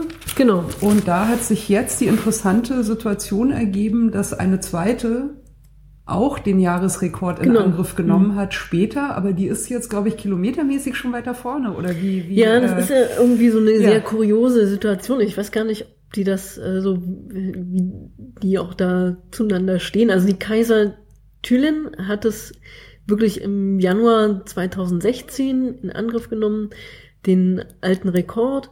Der war, also stand bei 23.000 Meilen. Den hat sie im November eingestellt, also Jahres, also ne, die größte Anzahl gefahrener Jahreskilometer. So, sie ist jetzt inzwischen hat sie schon die 50.000 ähm, Meilen Marke überschritten mhm, am 9. Schlecht. Dezember und wird eben jetzt am 31, äh, ja, am 31. Januar hört sie auf und dann wird sie ja so zwischen 50 und 60.000 Meilen haben. Das heißt, sie wird dann auf jeden Fall erstmal Rekordhalterin werden, weil sie den alten Rekord schon eingestellt hat, weil sie dann die nächste ist, die erstmal ein Jahr lang gefahren ist und ja. damit quasi erstmal eine neue Marke setzt. Das kann man, glaube ich, schon mal relativ sicher sagen. Ja, ähm, ja. wobei eben diese Amanda Cooker, mhm. Cocker, ähm, im Mai dieses Jahres gestartet ist und äh, die ist halt auf einem anderen Trip. Ne? Ja. Ähm, Kaiser Thülen hat halt von Anfang an gesagt, okay, sie fährt jeden Tag so ungefähr ähm, 100 bis 150 Kilometer. Also ungefähr hat sie das ja dann auch ähm, gehalten. Also sie liegt ein bisschen drüber. Äh, die Amanda Cooker, die fährt halt jeden Tag, also sie hat gesagt 200 Meilen pro Tag. Das sind ja, was sind das? 300, 400 Kilometer, 350 Kilometer. Ja, also was um die 300, ähm, also ein bisschen mehr als 300 Kilometer, zwischen 300 und 300. Jeden Tag. Ja. Alter Verwalter. Da kriegt man doch Gelenkschmerzen von. Ja, also kann man sie doch ist, gar nicht halt, aushalten. ja, ich weiß nicht, wie sie das macht. Sie ist eben zwölf Stunden pro Tag auf dem Rad. Die fährt da, glaube ich, immer die gleiche Strecke, ne? Genau, die Ja. ist in Florida und fährt halt auch immer flach. Ja. So. Was ja, äh, Kaiser Tüllen nicht gemacht hat. Die sind ja auch so ein bisschen, Strecke gefahren, ne? genau, und die sind, Landschaftlich sind auch ja auch rumgereist. So, und jetzt ist aber, also ich habe es ehrlich gesagt nicht mehr ganz geschafft zu gucken, wie sie jetzt aktuell steht. Sie hatte aber schon relativ schnell dann den äh, Rekord sowieso von der Also den den alten- Momentan-Rekord, Ja. genau. Ja. Den hatte sie auch äh, eingestellt, wobei eben da muss ja Kaiser Thülen noch vorne gelegen haben. Also ich Richtig. weiß jetzt nicht genau, wie es aktuell aussieht. Das haben, ließ sich jetzt so schnell nicht feststellen. Aber die große Sache ist eigentlich, dass äh, wir haben ja einen Männerrekord für den Jahreskilometer, der ja letztes Jahr aufgestellt wurde. ja. Und das war ja der Kurt Seevogel, Seervogel. Und Ja. er hatte ziemlich genau einen Durchschnittswert pro Tag von 208 Meilen. Ne? Also auch so um die 300 Kilometer. Wenn jetzt Amanda Cook ihre jetzt tägliche Meilenzahl hält, dann wird sie auch den Männerrekord einstellen. Also aktuell Ja. liegt sie sozusagen im, im ähm, Monatsvergleich sozusagen sogar vorn. Krass. Hm. Nicht schlecht. Das ist wirklich krass, ja. Ja, ja, ja, ja. Ja, das ist doch mal äh, so ein, äh, eine ganz, ähm, sagen wir mal, pikante Seitennote in diesem Gender-Zeug sie. Ja, gut, also Regina, da gibt's ja noch mehr pikante Seitennoten. Wir können eigentlich da mal echt ähm, irgendwie einen Podcast draus machen, was so welche- Pikantes Gender-Zeug sie. Ja, es gibt ja eine, ich habe vor kurzem mal so eine, ja genau. Aber eine ganz coole Story gehört. Das Ja. muss ich ja noch erzählen, weil ich fand Ja, das auf jeden ähm, Fall. Ja, äh, so cool. Und zwar, ähm, ich weiß nicht, ob der, ich glaube, das, ja, ich hoffe, ich verwechsel den Namen jetzt nicht. Jedenfalls, Beryl Burton, ähm, ja genau, die hält, glaube ich, sogar noch den aktuellen 12-Stunden-Rekord. Ähm, und das war, glaube ich, als sie den aufgestellt hat, ich, ich hoffe, ich bringe jetzt nichts durcheinander, aber die Story ist so genial eigentlich. Ähm, da war, die haben das als, ähm, also so eine Tageschallenge gehabt, ähm, da sind halt alle mehrere zusammen gestartet, das ist auch schon eine ganze Weile her, also glaube ich mindestens 50 Jahre oder so. Jedenfalls, äh, sie ähm, hat nämlich bei diesem Zeitfahrrekord, den sie da aufgestellt hat, einen Mann überholt, also den aktuell führenden. Und als sie den überholt hat, hat sie, sie hat so erzählt, sie hat gedacht, oh, äh, armer Mac, der hieß irgendwie Mac irgendwas, ähm, der wird jetzt ganz schön angepisst sein, dass ich ihn überhole und hat dann aus ihrer Trikottasche ein Paket Lakritze geholt und ihm das gegeben, als sie ihn überholt hat, damit er nicht Nicht so so traurig ist. Und das ist aber sehr Ist dann- freundlich. Ja, Ja. Ne? so sind die Frauen halt. Ja, also immer so, so caring, ne? Ja. Also immer so, die kümmern die sich dann kümmern, ja, das und können sich auch in die Situation des anderen hereinver hineinversetzen. Ja. Ja. Und ich muss ja mal sagen, also weil du ja auch so in der Fixie-Szene drin bist. Äh, Naja, drin nicht, Mess- aber interessant, ja. Die ist ja klar, dass ähm, die ähm, aktuelle Weltmeisterin, ich weiß gar nicht, wie man das jetzt hier nennt, äh, Messenger-Dienst, also Cycle Courier Championship, ist ja eine Frau. Äh, und zwar ist das äh, ja. Die Christina. treten ja gemischt an, ne? Ja, genau. Und Ja, das ist ja. Christina Peck. Die hat jetzt seit drei Jahren, äh, schlägt die da regelmäßig auch alle Typen. Ja. Die ist sozusagen jetzt zum dritten Mal äh, Radkuriermeister, Weltmeisterin geworden. Ja. Das ist interessant, weil jetzt darf ich mal anschließen mit einem kleinen Schwank aus meiner Jugend. Ich Ja. bin ja mal Fahrradkurier gefahren in Bremen und damals war ich war mein Chef tatsächlich äh, schon zweifacher Radkurier-Weltmeister. Echt? Ja, und der hat, die haben ein drittes Mal probiert unter sehr, sehr großer äh, Bremer Anteilnahme. Ja, also Henning Scherf hat ihn Okay. ne, damals Mhm. der Bremer Bürgermeister, ne, war ja so ein bisschen kultig, Mhm. Henning Scherf. Der hat ihm da ganz offiziell so die Daumen gedrückt. Wenn ich mich aber richtig erinnere, haben sie das dritte Mal nicht geschafft. Okay. Ja, ja, ja. Aber ja, das war damals, ne? Mhm. als Regine noch jung war. Ja, das war toll, als ich Radkurier gefahren bin. Da bin ich so am Tag zwischen 60 und 80 Kilometern gefahren, manchmal auch 100. Also das ist schon ein gutes Training auf jeden Fall. Hm, kann Ja, man mitnehmen. ich, ja. Ja, ja. ja. Vielleicht sollst du mal eine Jahreskilometer-Challenge machen. Also am lustigsten übrigens war ein Erlebnis, das war ein totaler Regentag. Es hat wirklich geregnet aus Kübeln. Ja, wir waren alle klatschnass und sind durchgefahren und selbst die Chefs sind mit rausgefahren. Die haben dann von unterwegs disponiert. Ja, die haben dann von in, in diesem Regenwetter per Handy die Aufträge angenommen und uns disponiert, ne, alles vom Fahrrad aus. Und da gab es eine Situation, alle haben geflucht, alle waren unterwegs, niemand hat mehr richtig einen Plan gehabt und ich stand da auf dem Bremer Unicampus auf einer klatschnassen Wiese mitten im Matsch und mir fiel dann auf Moment, ein Auftrag war da noch, der ist irgendwie allen durch die Lappen gegangen. Und da stand ich da Mutterseelen allein auf dieser weiten ne, nordischen Wiese mitten im Regen, völlig durchnässt und habe dann so ins Funk an alle reingesprochen, sag mal, was ist denn eigentlich mit dem ne, ne, Auftrag, soll ich den mal machen? Und fünf Leute jubelten durch das mir dazu, ja Regine, oh, wir haben den voll vergessen, mach das, mach das, go, go, go. Das war wirklich ähm, also eine schöne Situation. Ja, das Radkurierleben. Manchmal fehlt es mir ja ein bisschen, muss ich ja sagen. Ja, ähm, die Rekordsachen haben wir jetzt eigentlich, glaube ich, Ja, durch. inklusive Gender-Dingsi. Ja, pikantes Gender-Zeug sie. Ja.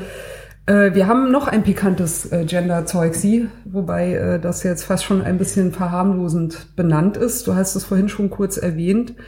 Es gibt eine, ein Missbrauchstopic, sagen wir mal, ganz breit gesprochen. Ja. Wenn ich dich richtig verstanden habe, gibt es jetzt keinen konkreten Auslöser, aber man hört immer wieder, wir hatten es auch in einem Radsalon schon mal angesprochen, war vielleicht der erste oder einer der ganz muss, frühen. naja, es muss so in der Mitte gewesen sein. Ähm, es ist Mhm. jetzt ein Thema, was sich schon seit einer Weile so ein bisschen Bahn bricht. Ähm, das ganze Thema, also Missbrauch im Frauenradsport. Der UCI-Report war ja für den Mai angekündigt. Letztes Jahr ist dann noch rausgekommen. Also der Da aber um- UCI-Report 2015 kam im Mai 2016 raus. Genau, So, ja. Und da gab es ein paar Der, Absätze. genau, da Mhm. ging es aber eigentlich um das Thema Doping.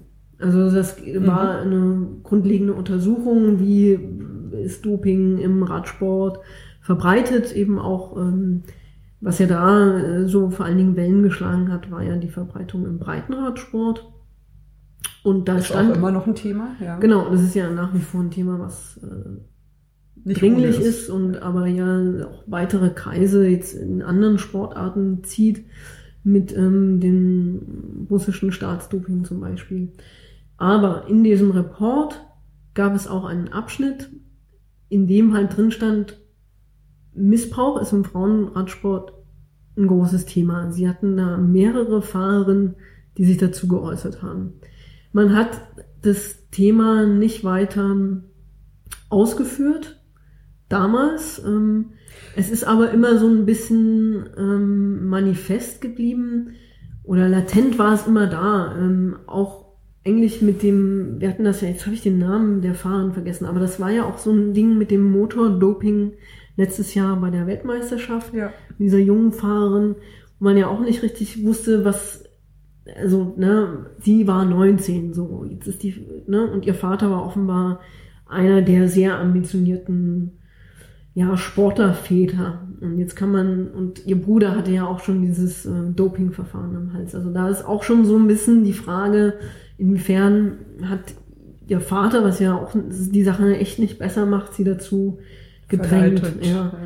Dann haben wir den Fall der kanadischen Fahrerin, äh, ich, Gen- Geneviève Janot, glaube ich, die äh, eine sehr erfolgreiche Fahrerin war, die aber vor einem Jahr ungefähr, ähm, wo es zur Sprache kam, dass sie einfach gedopt war im Frauenradsport. Und das ist natürlich immer so ein sehr schwieriges Thema, weil man ja auch immer sagt, ja, im Frauenradsport lohnt sich Doping nicht, was ja offenbar nicht der Fall ist.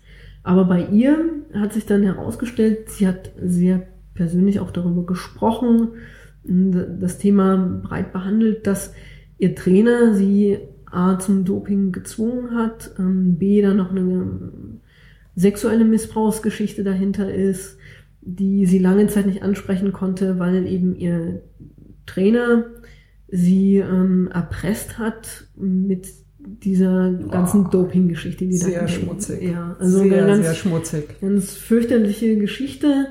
Und im Zuge dessen, womit man muss jetzt sagen, es gab ja im Dezember jetzt diese Sache in dem ähm, Fußballverband von England, dass eben ein Profisportler aufgedeckt oder öffentlich gemacht hat, dass er in seinen Jugendjahren auch offenbar ähm, von seinen Trainern zu sexuellen Handlungen genötigt wurde, beziehungsweise halt auch äh, missbraucht wurde. Daraufhin haben sich hunderte ähm, Fußballer gemeldet, die Ähnliches berichtet haben, wo man sagen muss, es scheint ein Verbandsproblem zu sein. Wir hatten British Cycling äh, mit dem äh, Trainer Jeremy Stimmt. Sutton, glaube ich. Da gab es auch Vorwürfe, ne? Genau, da, ja, ne, das war sexuelle Diskriminierung. Ja, genau, da ja. ging es äh, um dieses Thema und hat eben der niederländische Verband gesagt, okay, ähm, wir wollen wissen, ob es in unserem Verband auch diese Probleme gibt.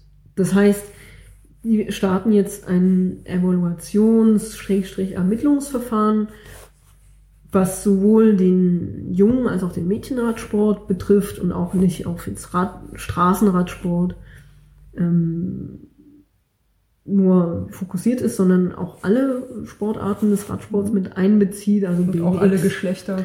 Genau, ja. eben, ne, Mädchen und Jungen, wo man einfach äh, so auch natürlich Frauenradsport ist jetzt nicht bloß der Nachwuchsradsport, da ist es natürlich aber ein größeres Thema, weil die Mädchen natürlich einfacher, Jungen äh, einzuschüchtern und zu manipulieren sind, dass es vielleicht erwachsene Frauen sind, sein könnten.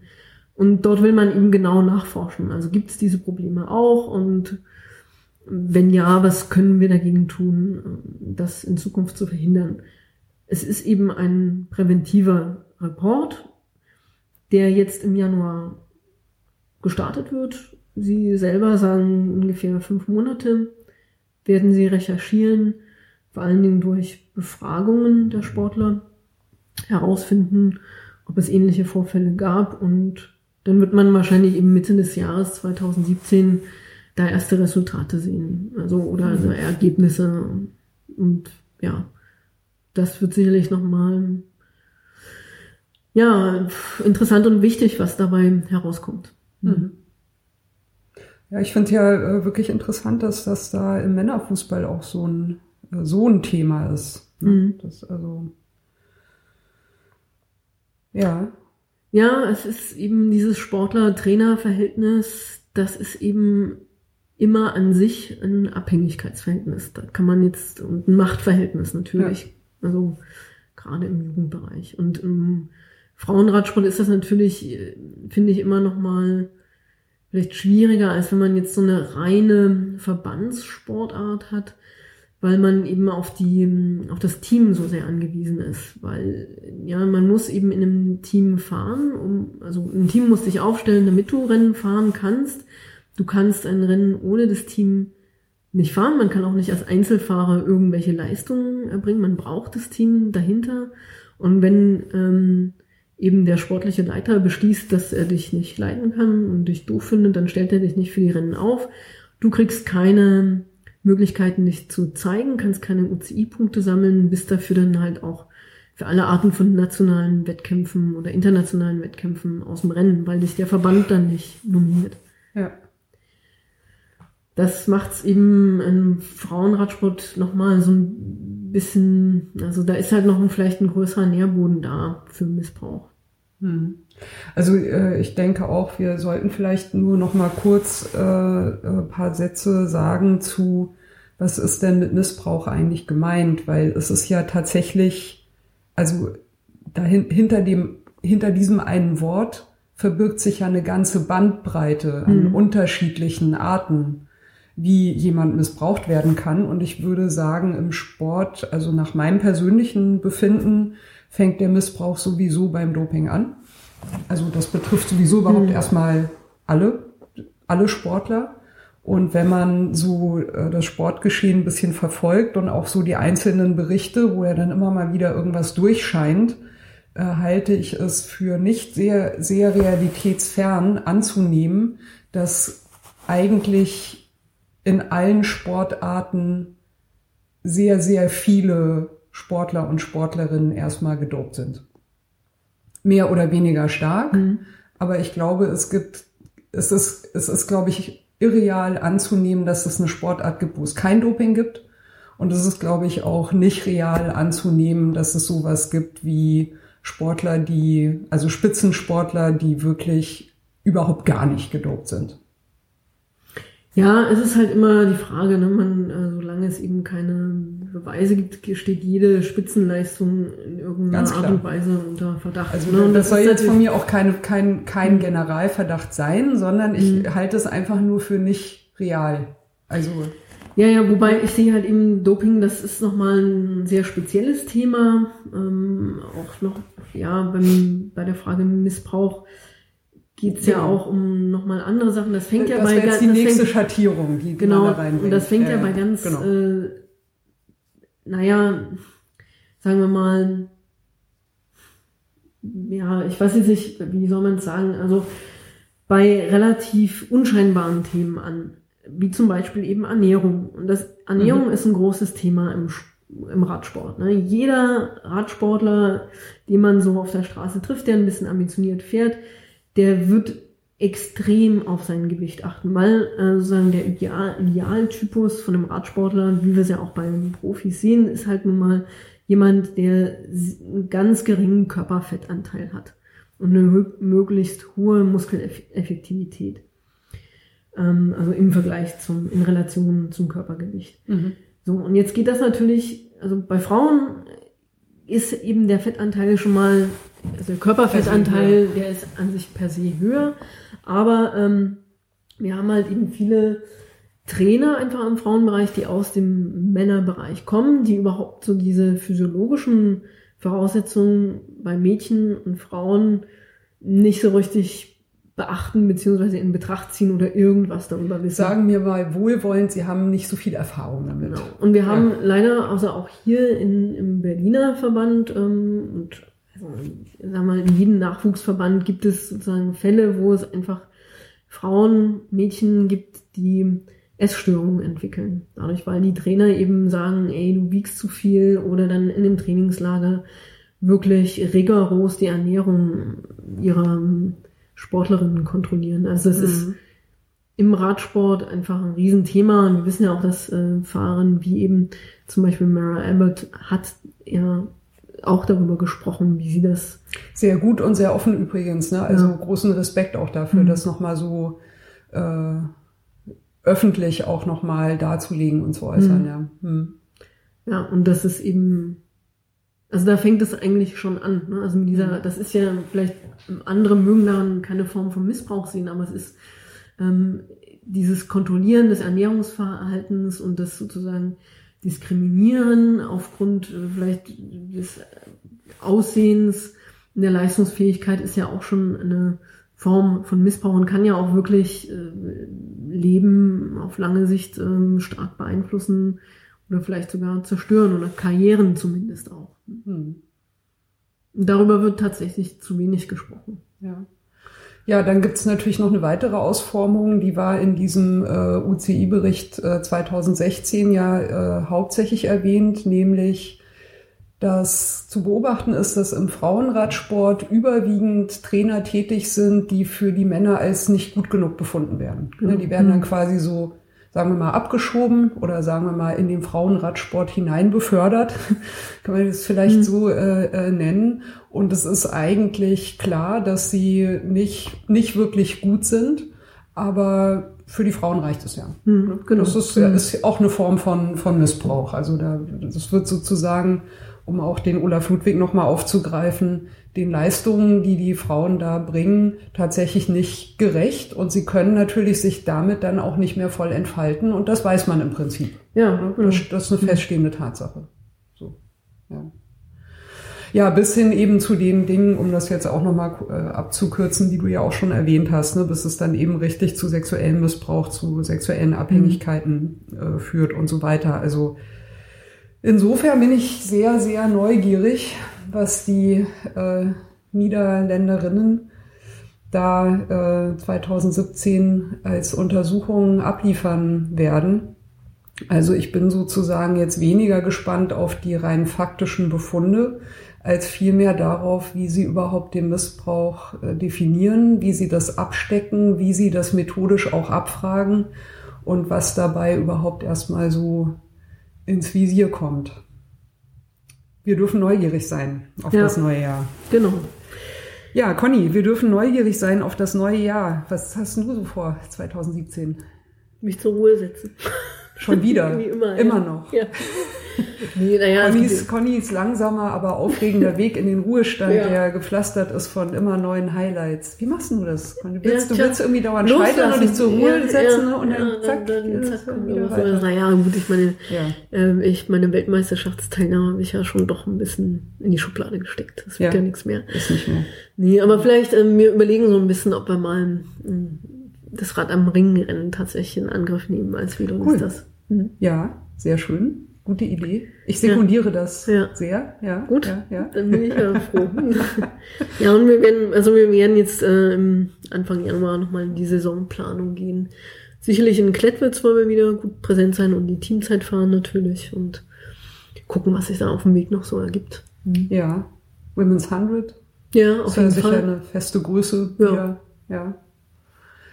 Äh, bei den Neuseen Classics 2017 soll es ja das Jede Frau Rennen geben, über 40 mhm. Kilometer. Stimmt, das wurde ja auch in Regines Radsalon schon exklusiv vorangekündigt. Mhm. Es gibt, glaube ich, noch äh, Formalitäten zu klären seitens der Veranstalter. Ich habe aber gehört, sie sind da definitiv dran. Also das soll wirklich tatsächlich kommen. Eine Veloniste hat sich schon dafür angemeldet. Genau. Anne, unser äh, kleiner Geheimtipp ja. die aufstrebende Nachwuchsfahrerin. Genau. Und äh, an der Stelle auch mal ganz äh, beste Grüße an Katja Winkler, die sich auch schon angemeldet hat dafür. Heißer Tipp von Katja, weil sie sagte, ihr ist es zu unsicher, weil die offizielle Ankündigung halt noch nicht hm. raus ist. Sie hat sich angemeldet mit zusammen mit der Rücktrittsversicherung. Ne, okay. Also für welche jetzt zuhört und schon immer mal gerne jede Frau Rennen fahren wollte. Ist ja auch großartig, dass äh, Maximalpuls das auch macht, dezidiert als jede Frau mhm. Rennen. Äh, falls es euch zu unsicher ist, macht es wie Katja, meldet euch mit der Rücktrittsversicherung an. Falls es dann wieder erwarten doch nicht stattfinden sollte, entsteht wenigstens kein größerer Schaden. So, genau. Ja, Conny, was... Äh, ja, äh, was, was, was wie sieht's denn mit dir nee, aus? Nee, nee, nee, Moment. Was willst du denn hier jetzt als äh, Frauenfachwartin? Hast du noch keine konkreten Pläne. Musst dich naja, erstmal also, einfinden und Genau, gucken. ich muss erstmal so schauen. Mädchen willst du mehr unterstützen? Genau, ja. Es geht eben ja, ja. da um, den, um die Nachwuchsförderung. Das liegt mir tatsächlich ein bisschen am Herzen und da um, ja auch mal so ein bisschen innerhalb des Verbandes den dem Frauen Schrägstrich Mädchenradsport eine Stimme zu geben. Ich glaube, das äh, ist halt doch immer noch so ein bisschen von den Jungs dominiert, also auch von Natürlich, weil eben die meisten, also fast alle Männer, ich glaube, es gibt gar keine Frauentrainerinnen im BAV, ähm, sind halt eben alles Trainer und die haben ja auch sehr große Erfolge gefeiert und ist ja nach wie vor der Berliner Radsport ähm, ein erfolgreicher Radsport mit dem, mit dem Landesverband, also mit dem Viererteam, was wir haben und ja auch Leute wie Maximilian Bayer, die ja jetzt äh, auch, er ist ja auch wieder Omnium-Meister geworden im Dezember. Und auch, ähm, ja, ja, gibt also sehr interessante auch Nachwuchsfahrer im BAV. Äh, Kevin Dick zum Beispiel und so. Ähm, ja, und die Förderung hier ist ja auch nicht schlecht. Aber wir sehen halt eben nicht so richtig, dass von den Frauen, von den Mädchen jemand nach oben kommt, weil eben auch viele einfach in diesem Alter 15, also 14, 15 hören sie halt mit dem Radsport auf. Man soll ja dann auch einen richtigen Beruf langsam sich mal ausgucken. Ne? Oder ja, das ist, äh, also da kann man jetzt lange drüber reden. Oder nicht, will man ja. studieren, macht man eine Ausbildung genau, und so also weiter. Also, ich meine, das sind ja schon alles Fragen, ne? die da in dem Alter auch auftauchen. Na klar, und ja. da kann man sich jetzt lange drüber unterhalten und auch äh, Ursachenforschung betreiben. Das ist auch nochmal im Radsport, ähm, gerade im Mädchenradsport nochmal sehr speziell hängt natürlich auch davon ab, dass es einfach auch äh, der Profiradsport jetzt auch nicht, sagen wir mal, so eine glorreiche oder glanzvolle Karriere verspricht, wie das vielleicht bei den Männern der Fall ist. Ja, aber mal sehen. Also ich würde es gerne ein bisschen voranbringen, weil wir eben doch, äh, unser Fokus liegt immer oder lag bisher immer auf dem Frauenradsport, also auch eben Hobbyfahrerinnen zum Radsport zu bringen, was auch gut und wichtig ist, das wollen wir auch weiterhin machen, aber tatsächlich ist es so, dass wir unseren eigenen Nachwuchs eigentlich so ein bisschen vernachlässigen. Hm. Hm. Ja. Hm. Ja, ähm, ja, und was sind deine Ambitionen, Regine? Ich hörte, ich, du hast ja eine neue Maschine zugelegt. Ja, ja, ja. Also bei mir ist ja 2016 wirklich sehr äh, eine sehr große Achterbahnfahrt gewesen. Das muss man wirklich sagen. Also das fing erstens an mit der Saison, die überhaupt nicht so richtig anfing. Dann hatte ich irgendwie also eine Erkältung und konnte nicht so reinstarten, wie ich gerne wollte. Dann kam äh, der, der erste berufliche Wechsel das hat, ging aber nur zwei Monate. Dann war ich ja Monats, Monat arbeitslos, war aber ja schon wieder im Bewerbungsverfahren drin für den äh, Job, den ich jetzt habe, den ich äh, Anfang November, also zum 1. November angetreten habe. Und tatsächlich ist dieses, also dieses 2016 Jahr jetzt, war für mich echt ein ganz äh, bescheidenes Radfahrjahr. Also ich habe sehr viel über das Radfahren geredet, und gepodcastet. Das haben sozusagen alle mitbekommen. Äh, bin selber kaum zum Radfahren gekommen und ähm, habe jetzt äh, eben im November einen Beruf angetreten, der mit sehr viel Reisetätigkeit verbunden ist. Und da finde ich es dann auch nochmal schwieriger, das Radfahren einzutakten. Ne? Wenn du vier Tage die Woche anderswo bist als zu Hause, dann ist das schon ein Thema. Deswegen habe ich mir vorgenommen, ich muss mehr Rollentraining machen. Erstens, in den ganzen Hotels, in denen ich dann immer untergebracht bin, muss ich mal die Fitnessräume erkunden und da einfach mich, ne, also kennst du ja selber, lieber dann wenigstens ein bisschen machen als gar nichts machen, hilft ja schon mal viel. Und ich habe mir gedacht, damit ich zu Hause das auch ein bisschen äh, intensiver betreiben kann, es muss eine neue Rolle her. Die ist jetzt dieser Tage angekommen. Ich bin davon sehr, sehr angetan äh, und bin sehr neugierig, wo das hingeht ich habe auch definitiv Lust, weil ich ja auch so ein äh, Computer-Internet-Mensch bin, mal hier diese ganzen virtuellen Dinge auszuprobieren, ne? Be cool, Swift und so. Mhm. Und da hatten wir ja noch als Stichwort die Swift Challenge, die genau, äh, ja. 2016 stattgefunden hat. Da wurde irgendwie eine. Genau, Kenyon ja. Ashram hat äh, in Zusammenarbeit mit Swift so eine Challenge, wie man jetzt heute sagt, ins Leben gerufen dann ging es darum, halt innerhalb der Fahrerinnen, die eben Swift nutzen zum Rollentraining, eine herauszufinden, die oder herauszufischen oder zu erspähen, Entdecken, ja, genau. zu scouten, ja. zu Talent scouten vielleicht. Die dann ins ja. Team übernommen wird. Und das ähm, ging jetzt also die letzten Monate. Dann gab es eine Auswahl von drei Fahrerinnen, die dann ein Trainingscamp mit äh, Kenyon Esrim absolviert haben und davon ist jetzt eine ausgewählt worden und das ist genau Lea Torwaldsen, wenn ich das richtig ja, im Kopf habe. Genau, ähm, die eigentlich ursprünglich ähm, ist sie, glaube ich, sowas wie eine Triathletin gewesen oder Duathletin. Oder ja, ähm, die hat jetzt eben einen Profivertrag für ein Jahr bekommen mhm. und wird jetzt bei Canyon Esram mitfahren. Also inwiefern sie mitfahren wird, müssen wir, muss man erstmal noch sehen, weil jetzt ist natürlich klar, dass sie dieses ganze, was halt zum Radfahren gehört, das ist ja sehr komplex, was ja viele nicht wissen. Ähm, Radsport ist ja ein Teamsport. Das ist das eine, also wie fährt man ein Rennen im Team. Dann ist es ein sehr technischer Sport, was jetzt Fahrtechnik anbelangt. ob sie das sozusagen mit Hilfe des Teams irgendwie aufholen kann oder was überhaupt ähm, Kenyon Ashram jetzt in der Situation macht. Also wie werden sie sie einsetzen? Das Mhm. müssen wir halt sehen. Das ist also, ich finde, äh, es ist so eine, sehr, eine ambivalente Sache. Einerseits finde ich, ist es total toll, dass es so eine Initiative gibt, ähm, weil es eben auch Sportlerinnen eine Möglichkeit gibt, die jetzt mal, in Ländern wohnen, ähm, wo, wo es jetzt einfach keine richtige Radsportkultur gibt, also keine Rennrad. Mhm. Du Verbandskultur. Wenigstens so virtuell, ne? Über deine Genau, Rolle und, und einbringen die haben eben wirklich eine ja. Chance, da vielleicht entdeckt zu werden. Wobei jetzt eben, muss man sagen, Lea Torwaldsen ist auch nicht mehr die Jüngste, die ist, glaube ich, auch knapp 30. Mhm. Ähm, also jetzt auch keine Nachwuchsfahrerin in dem Sinne. Mm. Oh. Ähm, dafür ist es ganz gut ähm, und es gibt natürlich auch nochmal, es ist eine schöne Aktion, weil es halt Aufmerksamkeit schafft, weil es auch so Frauen vielleicht ermutigt, eben auch nochmal das Thema Rollentraining in Angriff zu nehmen. Aber andererseits, ich sehe es halt immer so, okay, ich sehe dann eben Fahrerinnen wie äh, Jessica Lambracht oder Anna Knauer, die vielleicht drauf warten, irgendwie einen ähm, Profivertrag zu kriegen, die einfach auch Fahrerinnen sind, die dieses ganze ähm, ja, Wissen um den Radsport herum schon mitbringen, die aber eben ja trotzdem ihre Chance nicht kriegen. ja, oder ne, nimm jemanden wie Beate Zanne. Ja.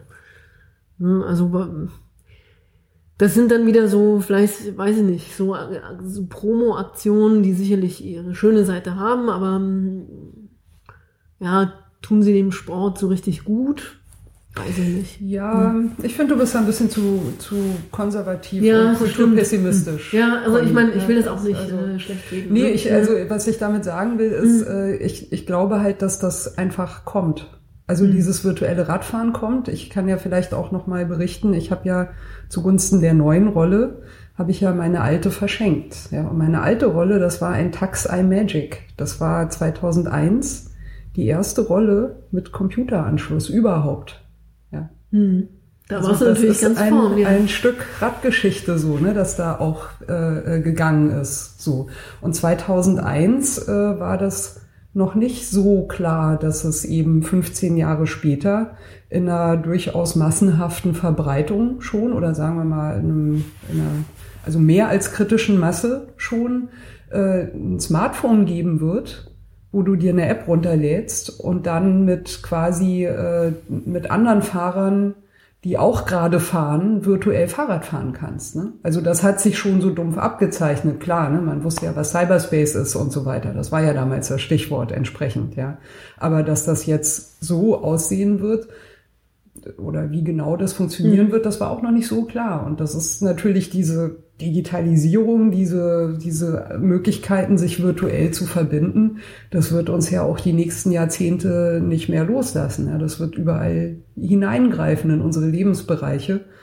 Und da ist es einfach nur folgerichtig, dass man damit jetzt auch schon anfängt zu experimentieren und das zu beobachten. Was bringt das für Qualitäten mit? Ich könnte mir auch vorstellen, dass wir immer mehr so virtuelle Rennen auch bekommen. Ne?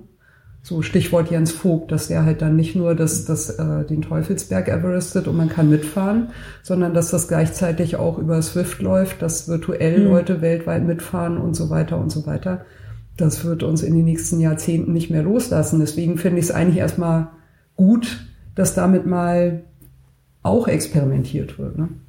Das ist ja nicht nur entweder oder, sondern geht ja immer sehr viel zusammen. Ne? Und das differenziert sich eben aus. Ja, Genau. Ähm, was wollte ich denn noch äh, sagen? Ja, ich glaube, wir sind mit unseren Topics so ungefähr durch. Hast also nicht nur so ungefähr. Also ich würde sagen, also klar, man kann immer noch ein bisschen über Bahnradsport reden und so. Ähm, aber das äh, schaffen wir einfach immer nicht so richtig. Aber das macht ja nichts. Ähm, Ja. Nö, also sonst ähm, bin ich eigentlich durch. Also ich kann ja vielleicht noch mal, ähm, das habe ich dir noch gar nicht erzählt, äh, ich, ich bin bei der Cross-WM, also nicht als Teilnehmerin, offensichtlicherweise nicht, aber ich äh, werde, bin dort zusammen mit meinem Team. Ähm, Hat Nadine uns, genau, Velos ja, wir sind mit, Velonistas? Velo- mit den Velonistas, genau, Nadine hat, äh, kommt aus, äh, aus der Nähe von Luxemburg, hat uns da einen Aufenthalt organisiert und wir werden als Zuschauer zur CrossFit reisen. Sehr cool. Mhm. Ein kleines äh, Velonistas Team-Event-Highlight zum Jahresende. Genau. Wow, großartig. Ja, und dann sehe ich mal die ganzen Fahrern, über die ich ja immer nur rede, tatsächlich mal live. Das äh, Ja, wird ja auch mal interessant. haben wir ja schon ein nächstes, nächstes Podcast-Date. Ja, Ne? Mhm. Dann musst du natürlich berichten, ja. wenn du wieder da bist. Sehr schön. Ja, damit kommen wir eigentlich zur äh, letzten obligatorischen Kategorie von Regines Radsalon, nämlich die Grüße. Äh, Conny, wenn ich mich recht entsinne, du hast gesagt, keine Grüße. Ja, das ist jetzt, ich habe gesagt, ja, wenn ich jemanden grüße, dann automatisch werde ich auch andere Leute vergessen zu grüßen. Und das wollte ich eigentlich vermeiden. Und ähm, also entweder ich kann so einen ganz universellen Gruß hinausschicken Wie du an möchtest. alle Steht dir frei. Menschen, die gerne von mir gegrüßt werden wollen. ich grüße euch alle. Ja, Conny wieder in äh, typischer gerechter Bescheidenheit. So ist es, ja. Ja. ja, tatsächlich ähm, ist das für mich jetzt ein guter Aufhänger, weil ich sagen muss, ich habe bedingt durch diesen äh, neuen Job, den ich im, am 1.11. angefangen habe, der hat mich persönlich wirklich auch sehr, sehr gefordert. Also auch von meinem äh, Charakter und Persönlichkeit her, auch von meiner Art her zu kommunizieren, von meiner Attitüde her und so weiter. Also das hat mich tatsächlich so gestresst, dass ich die ersten drei Wochen entzündeten Zwölffingerdarm hatte vor lauter Stress. Ne? Das war wirklich richtig krass. Ja. Bezüglich des Radfahrens muss ich dazu sagen, dass eben dieses, äh, dass ich dann am Wochenende zu Hause war und erstmal, wenn es auch nur eine Stunde war, Fahrrad fahren konnte, das hat mir wahnsinnig viel geholfen. So allein diese, diese Gewissheit, äh, so körperlich einfach was zu tun, was Vertrautes zu machen, das hat mir extrem viel Halt gegeben. Und was mich auch, das gehört jetzt in die Grüße-Sektion, was mir auch sehr, sehr geholfen hat, war, ich hatte viele Situationen, wo ich gedacht habe, was würde Conny jetzt tun? Ach, Wie würde die reagieren? Ja, das war wirklich für mich so ein, so persönlich wirklich, äh, also du bist da für mich ein Vorbild gewesen. oh, jetzt bin ich ganz rot. Ja, ja, zu Recht. Ja. Aber das war es nicht nur du, sondern das war auch Nika, also Velo Jello. Da, also ihr beide, ich habe das selber so beobachtet und dachte, oh, das ist, das ist interessant. Und ich fand es auch schön, ich fand es auch gut, weil das ist ja auch immer so ein bisschen dieser Tenor von den Velonistas auch, ne? Dieses Gesellige eben am Radsport und dieses Miteinander, halt nicht nur zusammen sozusagen Fahrrad zu fahren, äh, sondern sich auch einfach gegenseitig per persönlich zu bereichern. Und da war tatsächlich, also äh, Nika und du, ihr wart da für mich wirklich, ihr wart da für mich Vorbilder. Also insofern, ich grüße dich. Ja, und. Ja, und ich grüße Nika. Ne? Ihr macht ja auch, glaube ich, in Potsdam zusammen im Rahmen vom Unisport. Habt ihr Genau, dieses Jahr auch letzt, ja, genau, wir hatten letztes Jahr einen, ja, Ja, einen da wäre ich Kurs. sehr, sehr gern dabei Ja. gewesen. Also ich beneide alle, die da teilnehmen konnten. Das war auch sehr schön, das war Ja. sehr lustig, wir hatten viel Spaß. Ja. Genau. So, ein äh, äh, dann natürlich gab es auch noch äh, Hörer und nee, Hörer, tatsächlich männliche äh, Hörer nur in dem Fall. Ich bin immer ein bisschen traurig, weil ich nie so genau weiß, wer eigentlich zuhört. Also es kommt relativ wenig äh, persönliche Hörerrückmeldung. Ich sehe natürlich an den Zahlen, dass es immer mehr Anklang findet. Ähm, es passiert mir auch, dass ich hier um Berlin rumfahre und Leute mich einfach völlig selbstverständlich grüßen, die ich noch nie vorher gesehen habe. und ich denke dann, ah, das sind wahrscheinlich kennen die mich natürlich ne, vom Radsalon oder verfolgen das so ein kleines bisschen. Und für mich, ich, ich, ich kriege diese Menschen, die werden für mich nicht sichtbar, wenn sie sich nicht auf irgendeine Art bei mir melden, über einen Kommentar auf dem Radsalon-Blog oder über Facebook oder irgend sowas. Ich finde das aber natürlich sehr schön. Also das äh, ist für mich so eine, eine Art äh, Mini-Prominenz, die ich auf diese Art sehr genieße. Und ehrlich gesagt ist das für mich auch so eine Überlegung, wo ich mir denke, eigentlich möchte ich gar nicht, dass der Radsalon größer wird. also ich finde das Level, das das dieses Jahr erreicht hat, finde ich sehr gut. Ähm, aber es gab drei Hörer, die äh, mir immer wieder ähm, aufgefallen sind. Die möchte ich jetzt natürlich zum Jahresende auch nochmal gesondert äh, grüßen. Das ist einerseits der Herr Kettenpeitscher, der äh, Joas äh, aus dem, ich glaube, Kölner Raum, wenn ich das richtig sehe, der äh, übrigens auch ein, äh, passiert ja immer wieder anonym, aber ich glaube, von Joas kommen auch immer wieder die Spenden für Auphonic, damit ich den äh, Podcast auch technisch ein bisschen besser in Form bringen kann. Also Joas, vielen Dank für die Spenden. Ich glaube, von Mike kamen auch ab und an Spenden, Mike Bischoff, also auch vielen Dank an den Mike Bischoff. Und äh, von Joas kamen auch immer wieder äh, sehr ähm, aufmerksame persönliche Rückmeldungen. Also der hat zum Beispiel das auch mitbekommen, ne, dass ich diesen beruflichen Stress hatte, äh, hat da immer wieder ein paar sehr angenehme, freundliche, persönliche Nachrichten geschickt. Also sehr angenehm. Das hat, äh, hat sehr, sehr gut getan und mich auch darin bestärkt, eben für 2017 äh, da mir jetzt schon ein bisschen besser zu planen, wie kann ich das Radfahren da einbauen. Und verbunden damit und mit diesen virtuellen Möglichkeiten, die ich mir über die neue Rolle jetzt erschlossen habe, möchte ich also meine Hörer und Hörerinnen dazu auffordern, falls ihr da auch irgendwo seid, dann sagt mal Bescheid, passt ein bisschen darauf auf, dass ich 2017 mehr Fahrrad fahre und fahrt mal bitte bisschen mehr virtuell mit mir. Das wäre eine äh, sehr, sehr schöne äh, Rückmeldung aus dem Radsalon und für mich persönlich ein sehr schöner Lohn für den ganzen Podcastaufwand. Ja, wer auch immer wieder äh, in Erscheinung tritt, ist der Martin, der aus meiner alten Homezone kommt. Das äh, Gießener Hinterland Richtung Vogelsberg ist immer wieder sehr schön, auch von ihm auf Strava zu sehen. Und dann sehe ich dann immer so die ganzen alten Dörfer, wo ich mhm. da früher so mit 15, 16 rumgefahren bin. Äh, super toll. Also Grüße auch an Martin.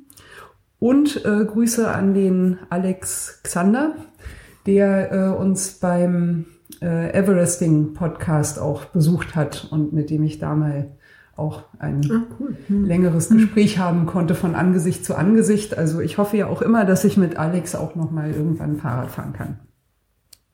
Ja, dann noch Grüße auch an eine Alex, nämlich die Alexandra Diem. Die hatte ich zu Gast im Podcast beim Achtbar-Crit. Äh, mir imponiert das sehr, mit welcher Leidenschaft sie da im Radfahren auch drin ist. Ähm, ich beneide sie sehr, weil sie an dieser, äh, die ist an der Universität in Southampton, wenn ich mich recht äh, entsinne. Und die haben dort ein äh, Radteam. Sie kann dort eine Bahn nutzen und ist da im Frauenteam drin. Und das finde ich natürlich grandios. Ähm, außerdem hat sie jetzt äh, ihren äh, Doktortitel gemacht. Also ist jetzt äh, Frau Dr. Alexandra Diem. Ne? Also mhm. Glückwunsch auch dazu, auf jeden ja, Fall. Super. Mhm. Ja.